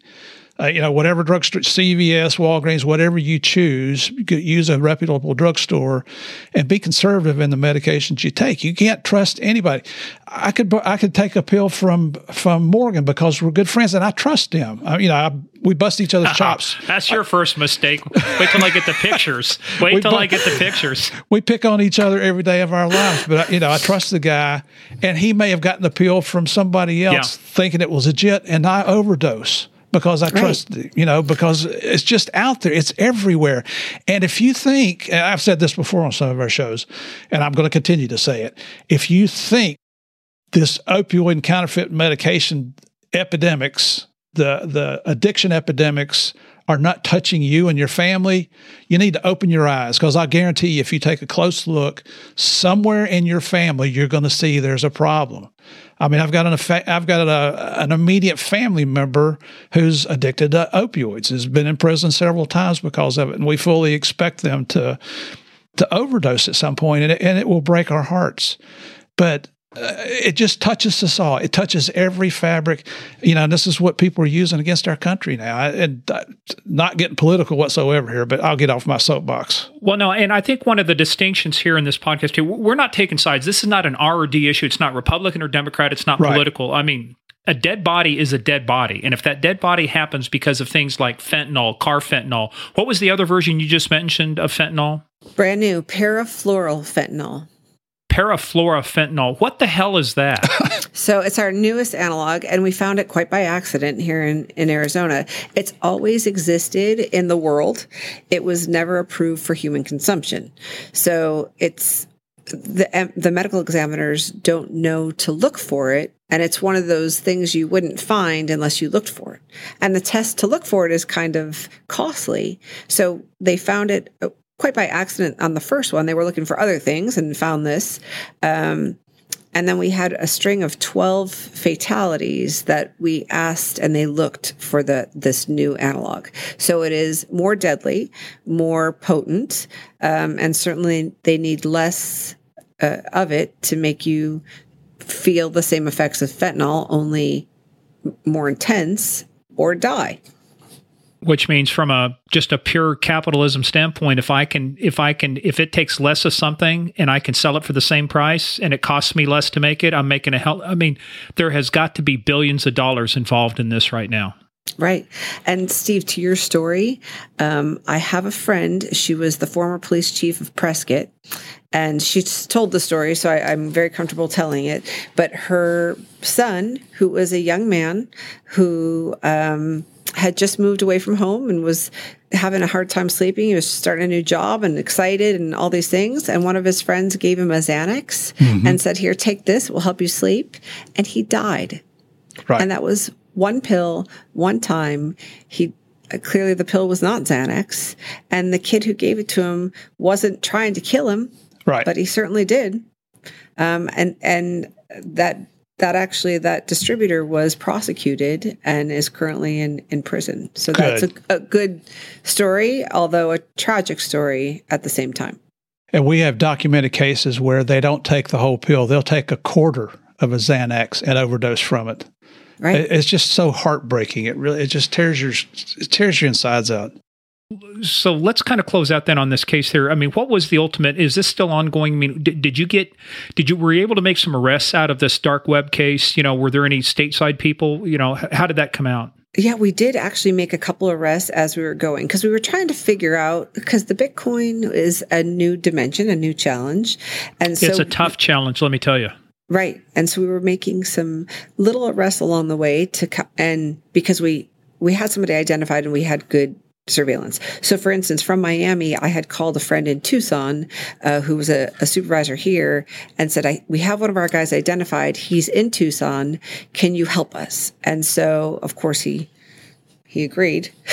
and so uh, we were able to do surveillance and pull all the boxes. And we did, he happened to be on probation. So I got probation involved and we did a, a nice little takedown of this guy. And that was our first kind of test case where we were able to put the vendor with an identification and put all the pieces together. Right. And so we did that a series of times. Like every time we had a, a, a nice little package deal, we would go make these, these one-off arrests the bigger case, the larger case is still ongoing, and I suspect it will be for for quite some time.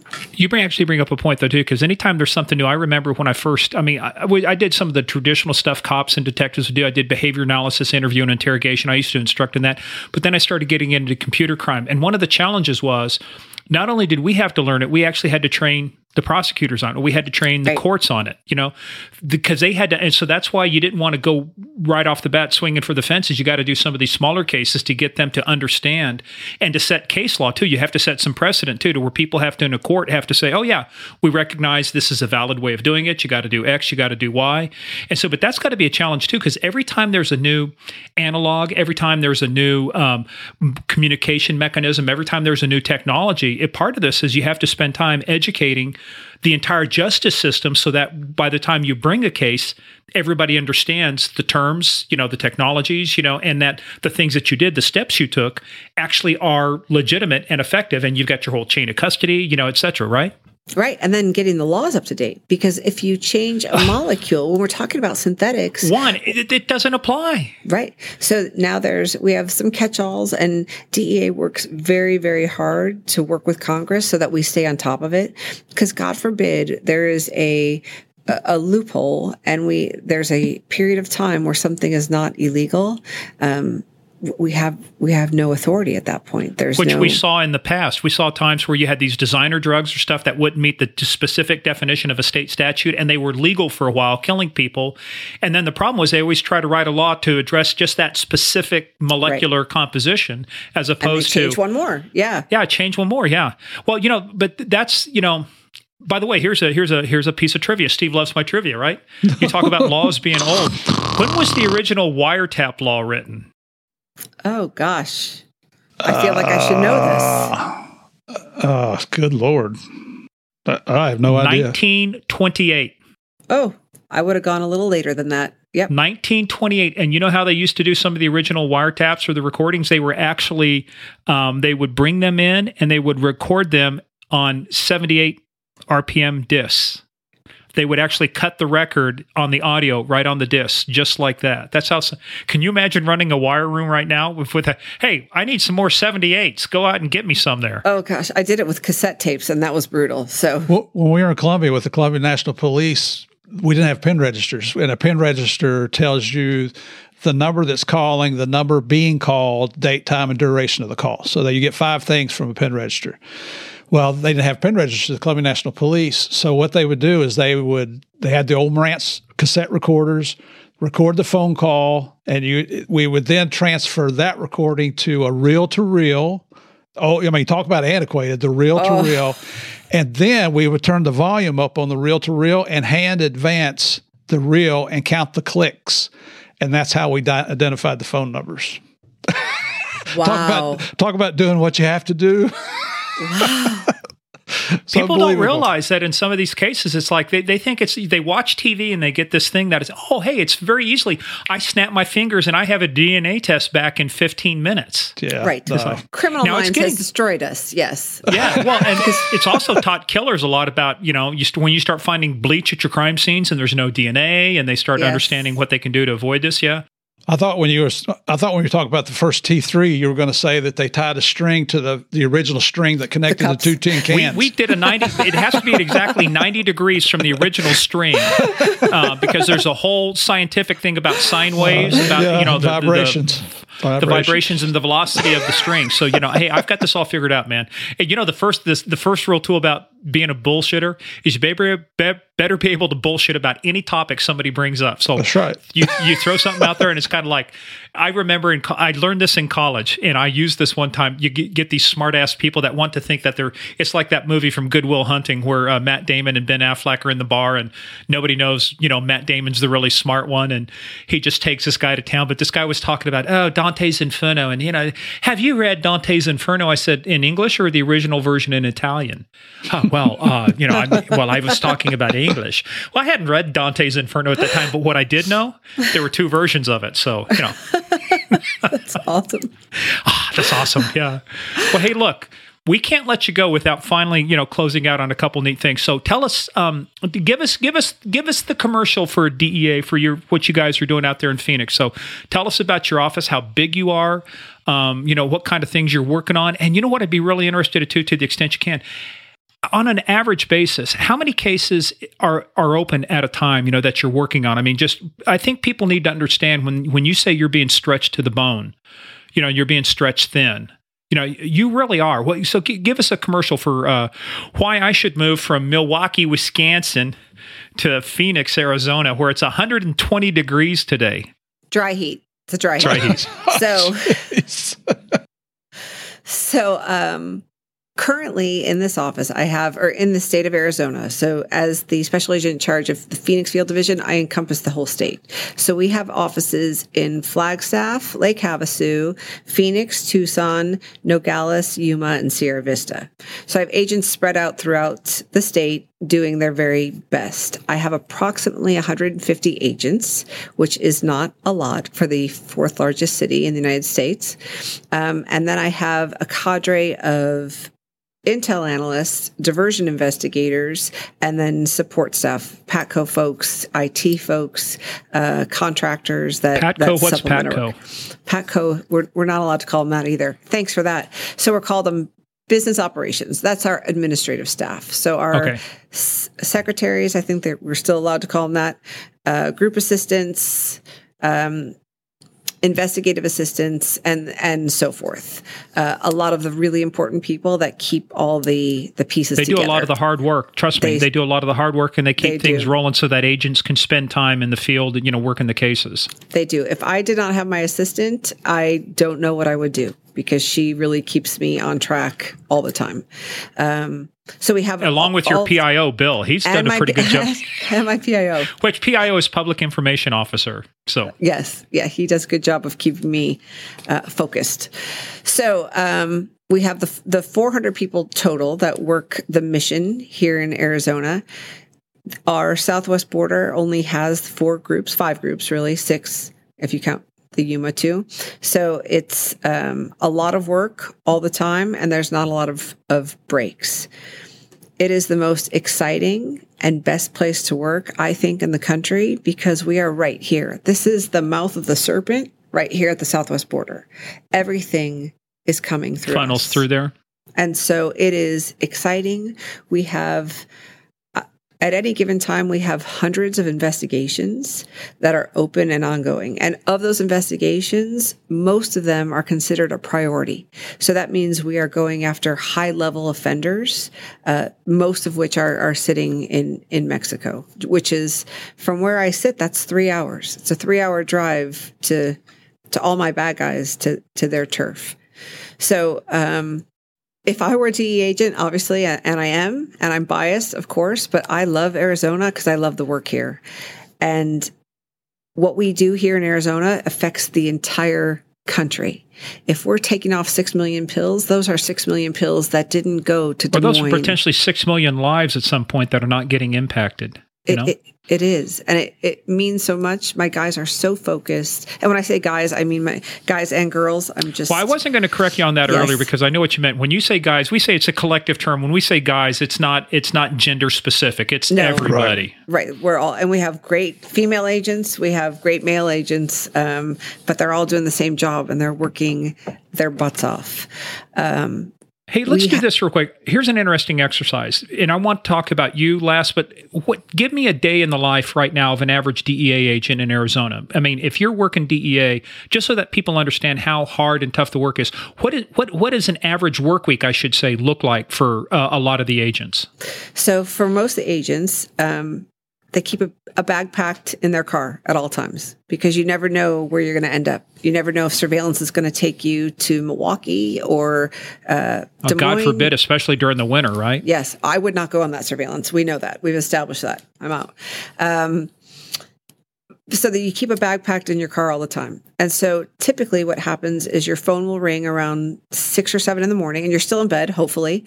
Um, and if you, if you're, or you're at the gym and you get your call and it's the, the wire room letting you know where your targets are and what's happening, what's going on for the day. So then you scramble, you usually grab a cup of coffee and a, you know, not not a donut, but something healthy. That would be so stereotypical to say cops eat donuts. We instead we instead it, and instead we tend to call those i would prefer to call those you know combat carbohydrate protein packs. Carbs are important. Carbs are important. Donuts. so, um, they're donuts. They're freaking donuts okay, go ahead. Back, we try to stay off those because the gun belts have to fit. Yeah. So, um, so then you're out and you're out on the street and you're following your bad guys around, and you work very closely with the case agents that are in the wire room, and you are now involved in a in a drug deal, and your day could go anyway. Narcotics officers and agents don't try to make plans. And it's one of those those mental health issues that we we deal with later because we're not very reliable. I can't tell you how many things i've missed more than i've i've probably been to. But thankfully my family understands and my husband misses you know more than i do. So i guess it, it works out. My kids are fine. They'll be fine. Someday. They'll get jobs. They'll be fine. Just give them a hug. Yes. everything will be okay. Um, so it is very stressful on your personal life. It's very stressful on your family life because you are going all the time. And the work that we're doing is so, it's a passion project, right? Because it's so important. And you know, if you don't make it to the deal, if you miss that deal and this poison gets out into the world, that's lives that you're saving. Those are, those are people that are truly the most violent and horrific people in the country are selling that stuff. And so, and this is like a, the old, this is like one of those World War II or spy movies where it truly is a ticking time bomb. And you've, I mean, if you don't get there, shit just blows up and, right. and people die. I mean, that's the hard part too, because you think of it's just pills and stuff. But I mean, when you it's look, not. Steve, what did you say? Ninety thousand. I mean, 90,000 overdose, overdose deaths. That's the ones we know about, right? And that's also the ones, and how many were saved because of things like Narcan and stuff. How many people could be dead except for, you know, things like that. I just, I mean, how do you? It's that's that's the tough part too. Is living with that each and every day, knowing when you go to bed at night, you go, "Have I done everything I can today to make sure that this doesn't hit the street?"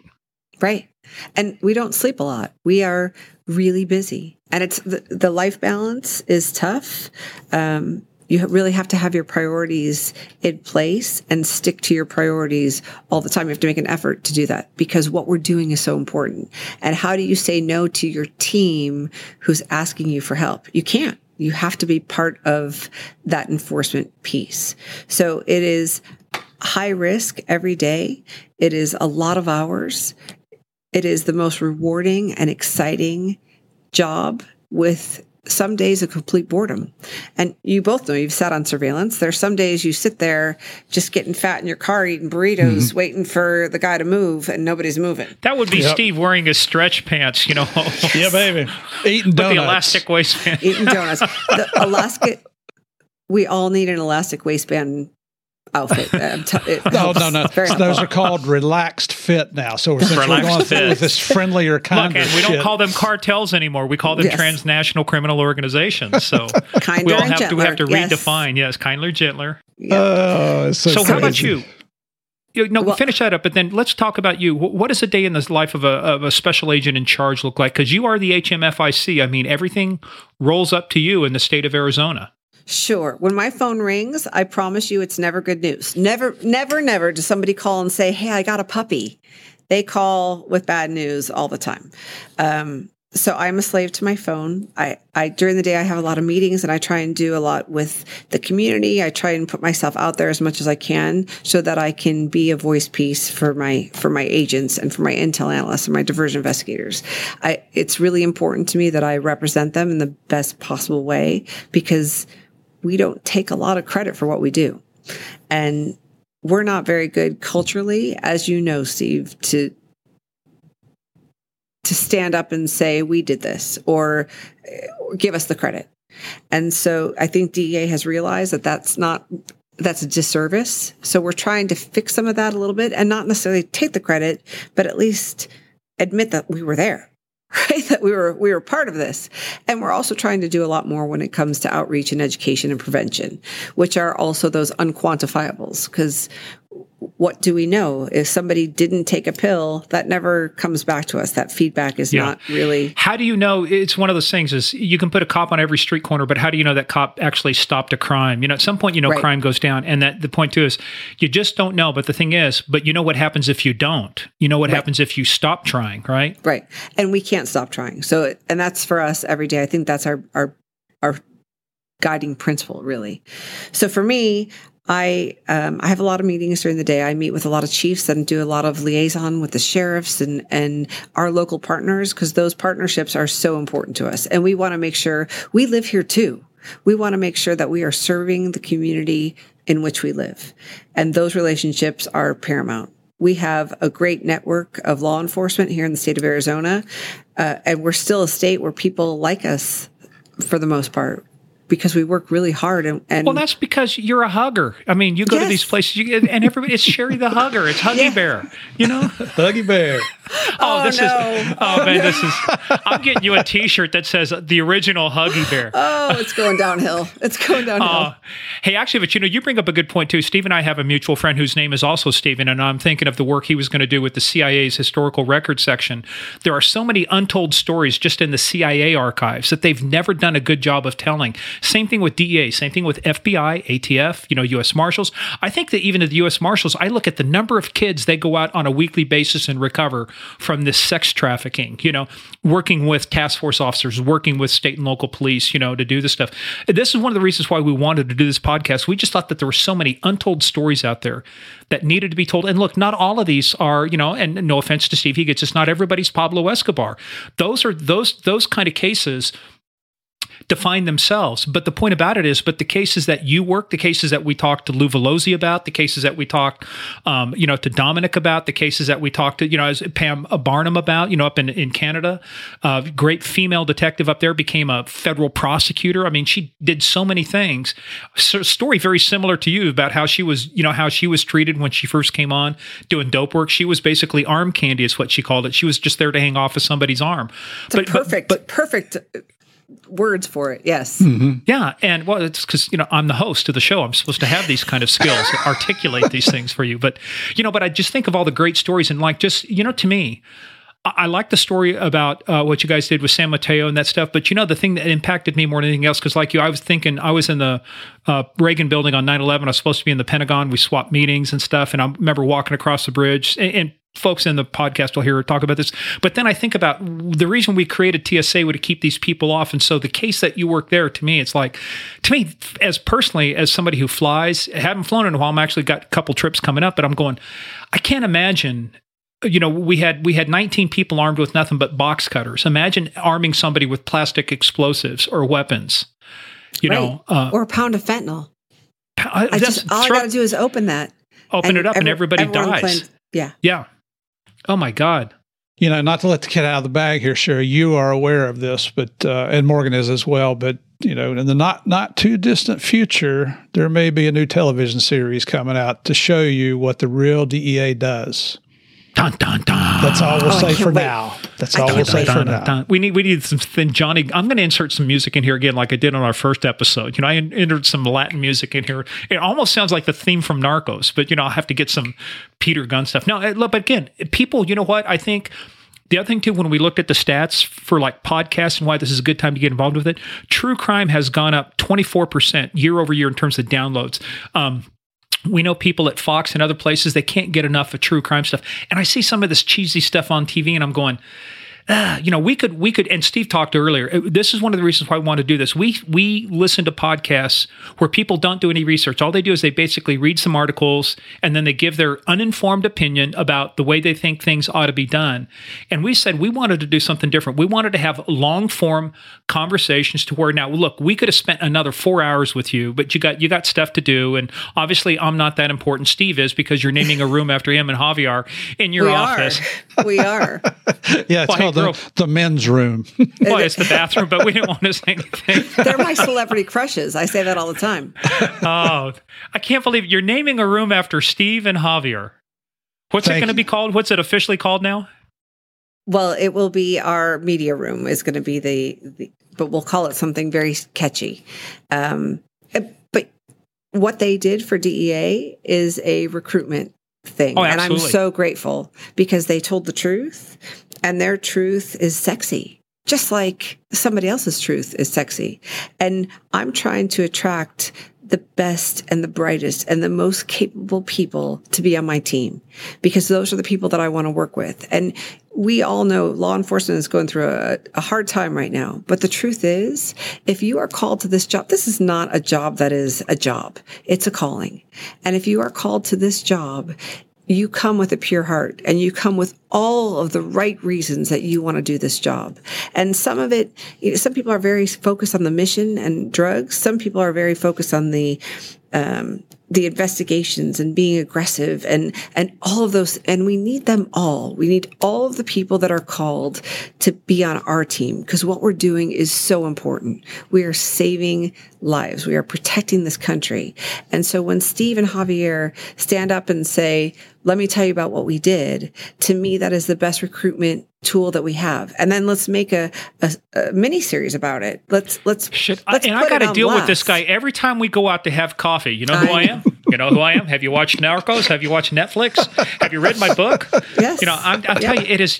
Just don't give them a big head over this, Cheri. Just, just make a name a wastebasket after them. Don't name a whole freaking room after them. Oh, we're doing the whole room because they've done more for DEA than than I can do.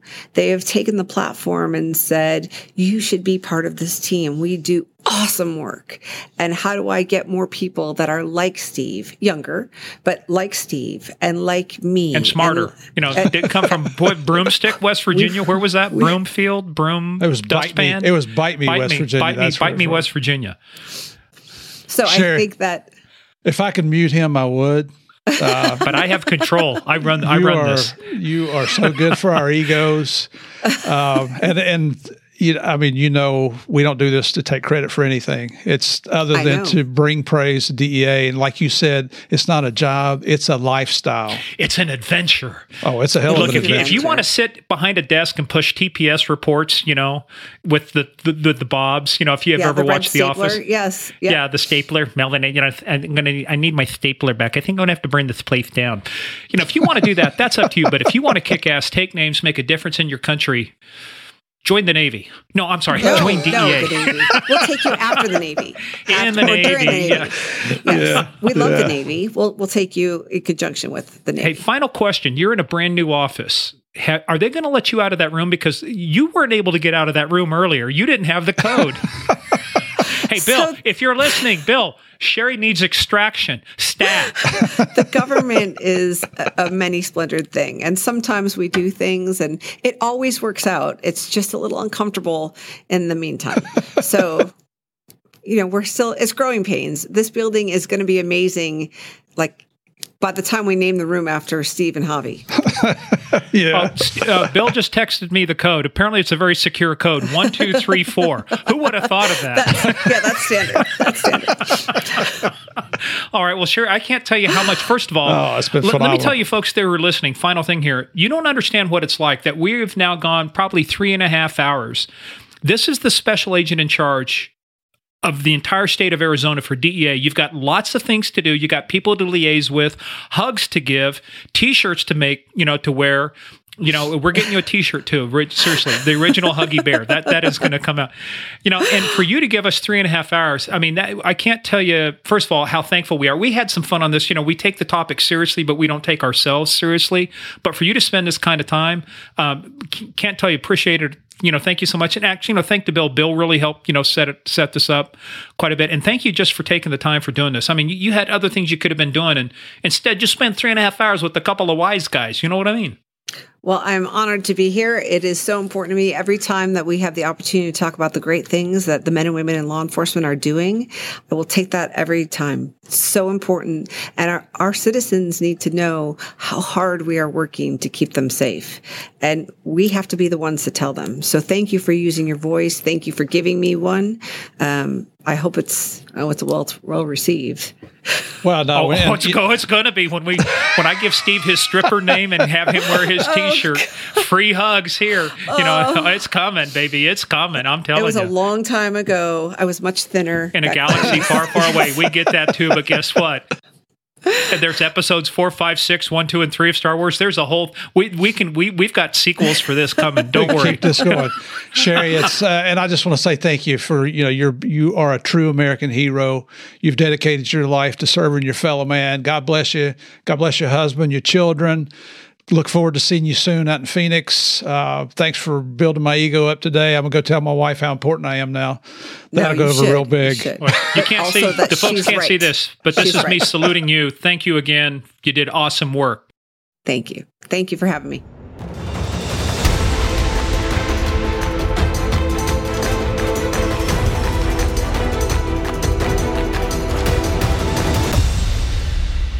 Well, Steve, um, I got to tell you that for a Fed, she has one of the best sense of humors I've ever run into. And normally the feds aren't funny. It's like Tommy Lee Jones, you know, said in that uh, movie with Will Smith, you know, Men in Black. Uh, we at the FBI have no sense of humor that we're aware of. You know, if they wanted us to have a sense of humor, they would have issued one in issued the academy, it. and they didn't.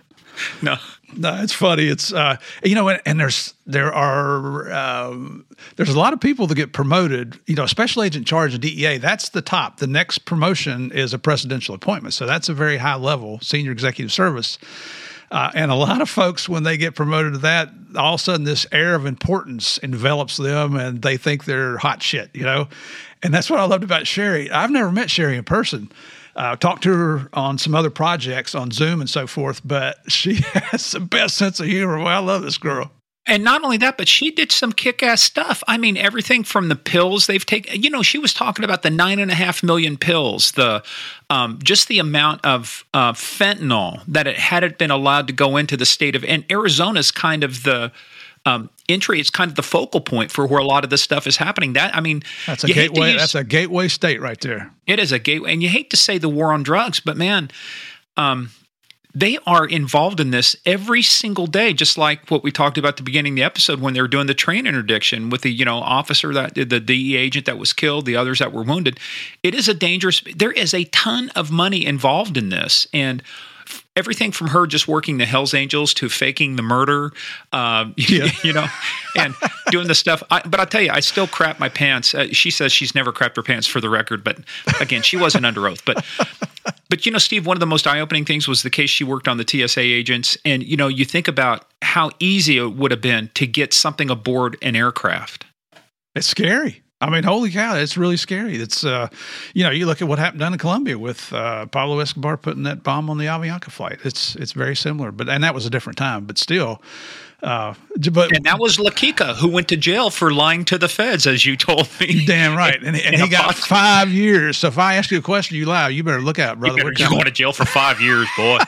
All right. Well, hey guys, we hope you enjoyed that. I'm telling you, that was I never laughed. I, I don't think I've laughed as hard as with her. And just just even the, from the beginning, where I said, "Well, do people call you the Wizard of Oz?" She goes, "No, sometimes they call me the Wicked Witch." well, you know what? She just has that look that I got a good sense of humor, but don't piss me off. Oh yeah, don't mistake my kindness for weakness, there. That's pal. exactly right. That's exactly That's right. All right, well, guys, well, hey, if you enjoyed that, just go head on over to Apple uh, Podcast. Hit us up with five stars if you're on Spotify, if you're on Stitcher, whatever you listen to. Just hit that magic button. It really helps us out, and it helps us get you more guests like Cheri. Great. I mean, she had great stories like that. So we don't know exactly how it works. It's David Blaine. It's Magic Kingdom. It's David Copperfield, all wrapped into one. Right. Head on over to GameOfCrimesPodcast.com for more info about the show.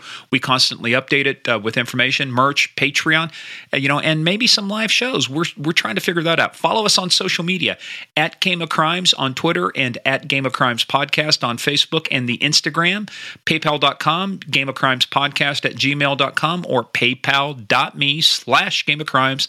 Whatever it makes it easier for you to support the show and help keep Murph from eating cat food. That is Absolutely. our goal. That's Absolutely. right. Absolutely. And thank you very much. I appreciate that. Hey, and now just a quick interruption in the outro because we promised you we would do this. Steve didn't want to do this, and I said, We're going to do this. So I finally twisted his arm, got him back on. We're going to just do a quick cover of Steve's proposed stripper names. Oh, so, oh boy. And, and I just, I want to say right now, Morgan, I have avoided our fan page on Facebook because I wanted to be surprised by all this, but I'm, I'm not sure I want to hear all this. Well, here we go. And I got the names of the people who submitted them too. So, Jose Del Rio, Stud Muffin. I'm going, Yeah, not really. Yeah, baby. Now you talking. No, no, no, no. Sandy, our favorite mafia queen, Sandy uh, Salvato, sexy muff. There Yeah, you go. I- Yeah, I don't know about that. Muff or Murph? Muff. No, sexy muff. So uh, Dan Smith says the Stay Puff man. Yeah, you kind of got that marshmallow look to you. Oh, yeah. I do in older age, that's for sure. Now, Caitlin Gonzalez, where the hell have you been living? She came up with three names for you. One of them was Candyman, which is okay, you know. Okay. Uh, But that doesn't go with your initials, and she said that. The other Yeah. one is Throbbin Hood. and Uh. then Steel Machine. yeah, baby. There you go. That's yeah, me. Ah. I don't know. I don't know. Uh, So Christy Kelly, she said too. She said Stud Muffin, but I like her second one. She Spuds MacKenzie. Uh, when you finish, I'm going to tell you what it was when I was in DEA. Okay, so Jessica Stop, she actually came up with three names. So Strip Tease Steve. Woohoo! Hey, that's not bad. Well, wait a minute. That's just something that you get in your mind. You'll never win. You don't want to see Steve strip tease, man. I'm telling you. You cannot unsee that. So Jessica right. Stop, six pack Monty. Never. That's never been me. The only time Steve's ever had a six pack is when it came in cans and he held it in his hand. Let me tell you what. My wife said, "Get in shape." I said, "Baby, round is a shape." Pear pear shaped is a shape, yes. And then her final one, Major Spank. Ooh, Oh, Spank. I'm not sure where that one's going. Okay. Monica Hernandez, though, I think nailed it. Small but mighty. Uh, hmm. So I'm six two. I'm not small. I wonder what she's talking. I don't think she was there. talking about your height.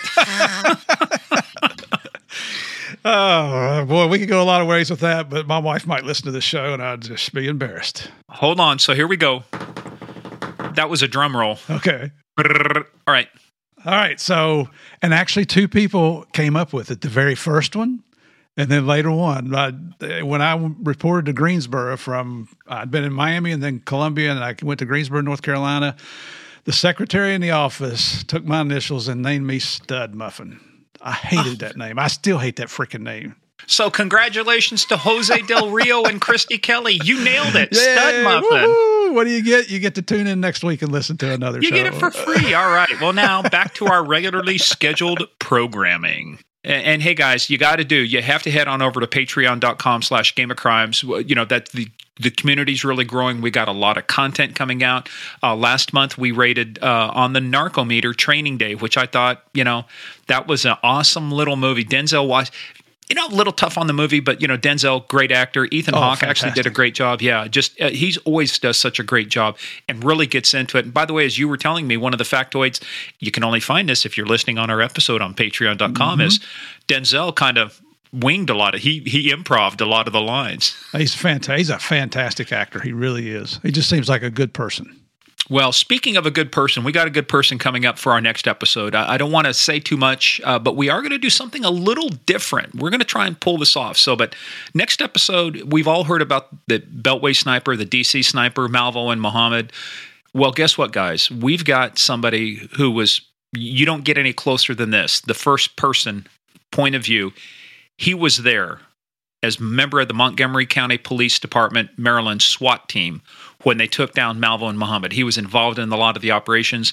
Jeff Nice is going to be our guest on episode 18. And I'm telling you, what a not only a fantastic story, but when you hear his story about what he's had to struggle and go through and what he was diagnosed with, and how his mentality about how he's uh, survived this. Um, I'm telling you, I we both lived in the area during that time. I thought I knew, knew a lot about it because we lived through it. But Jeff brings a point of view you can't get from anybody else except first person. The dude was there. He was there when they arrested them when they took them down in that uh, blue Chevy Caprice. So I think that's going to be an outstanding episode. It is, and and wait till you hear the story about he and his partner when he was a rookie. And I'm not going to I'm, I'm not going to spoil it. You're going to have to tune in though. But it's, it's a, a, nice story. Yes, it is. And hey, it might way, it might have a sweet outcome. Uh, yeah, and you know what?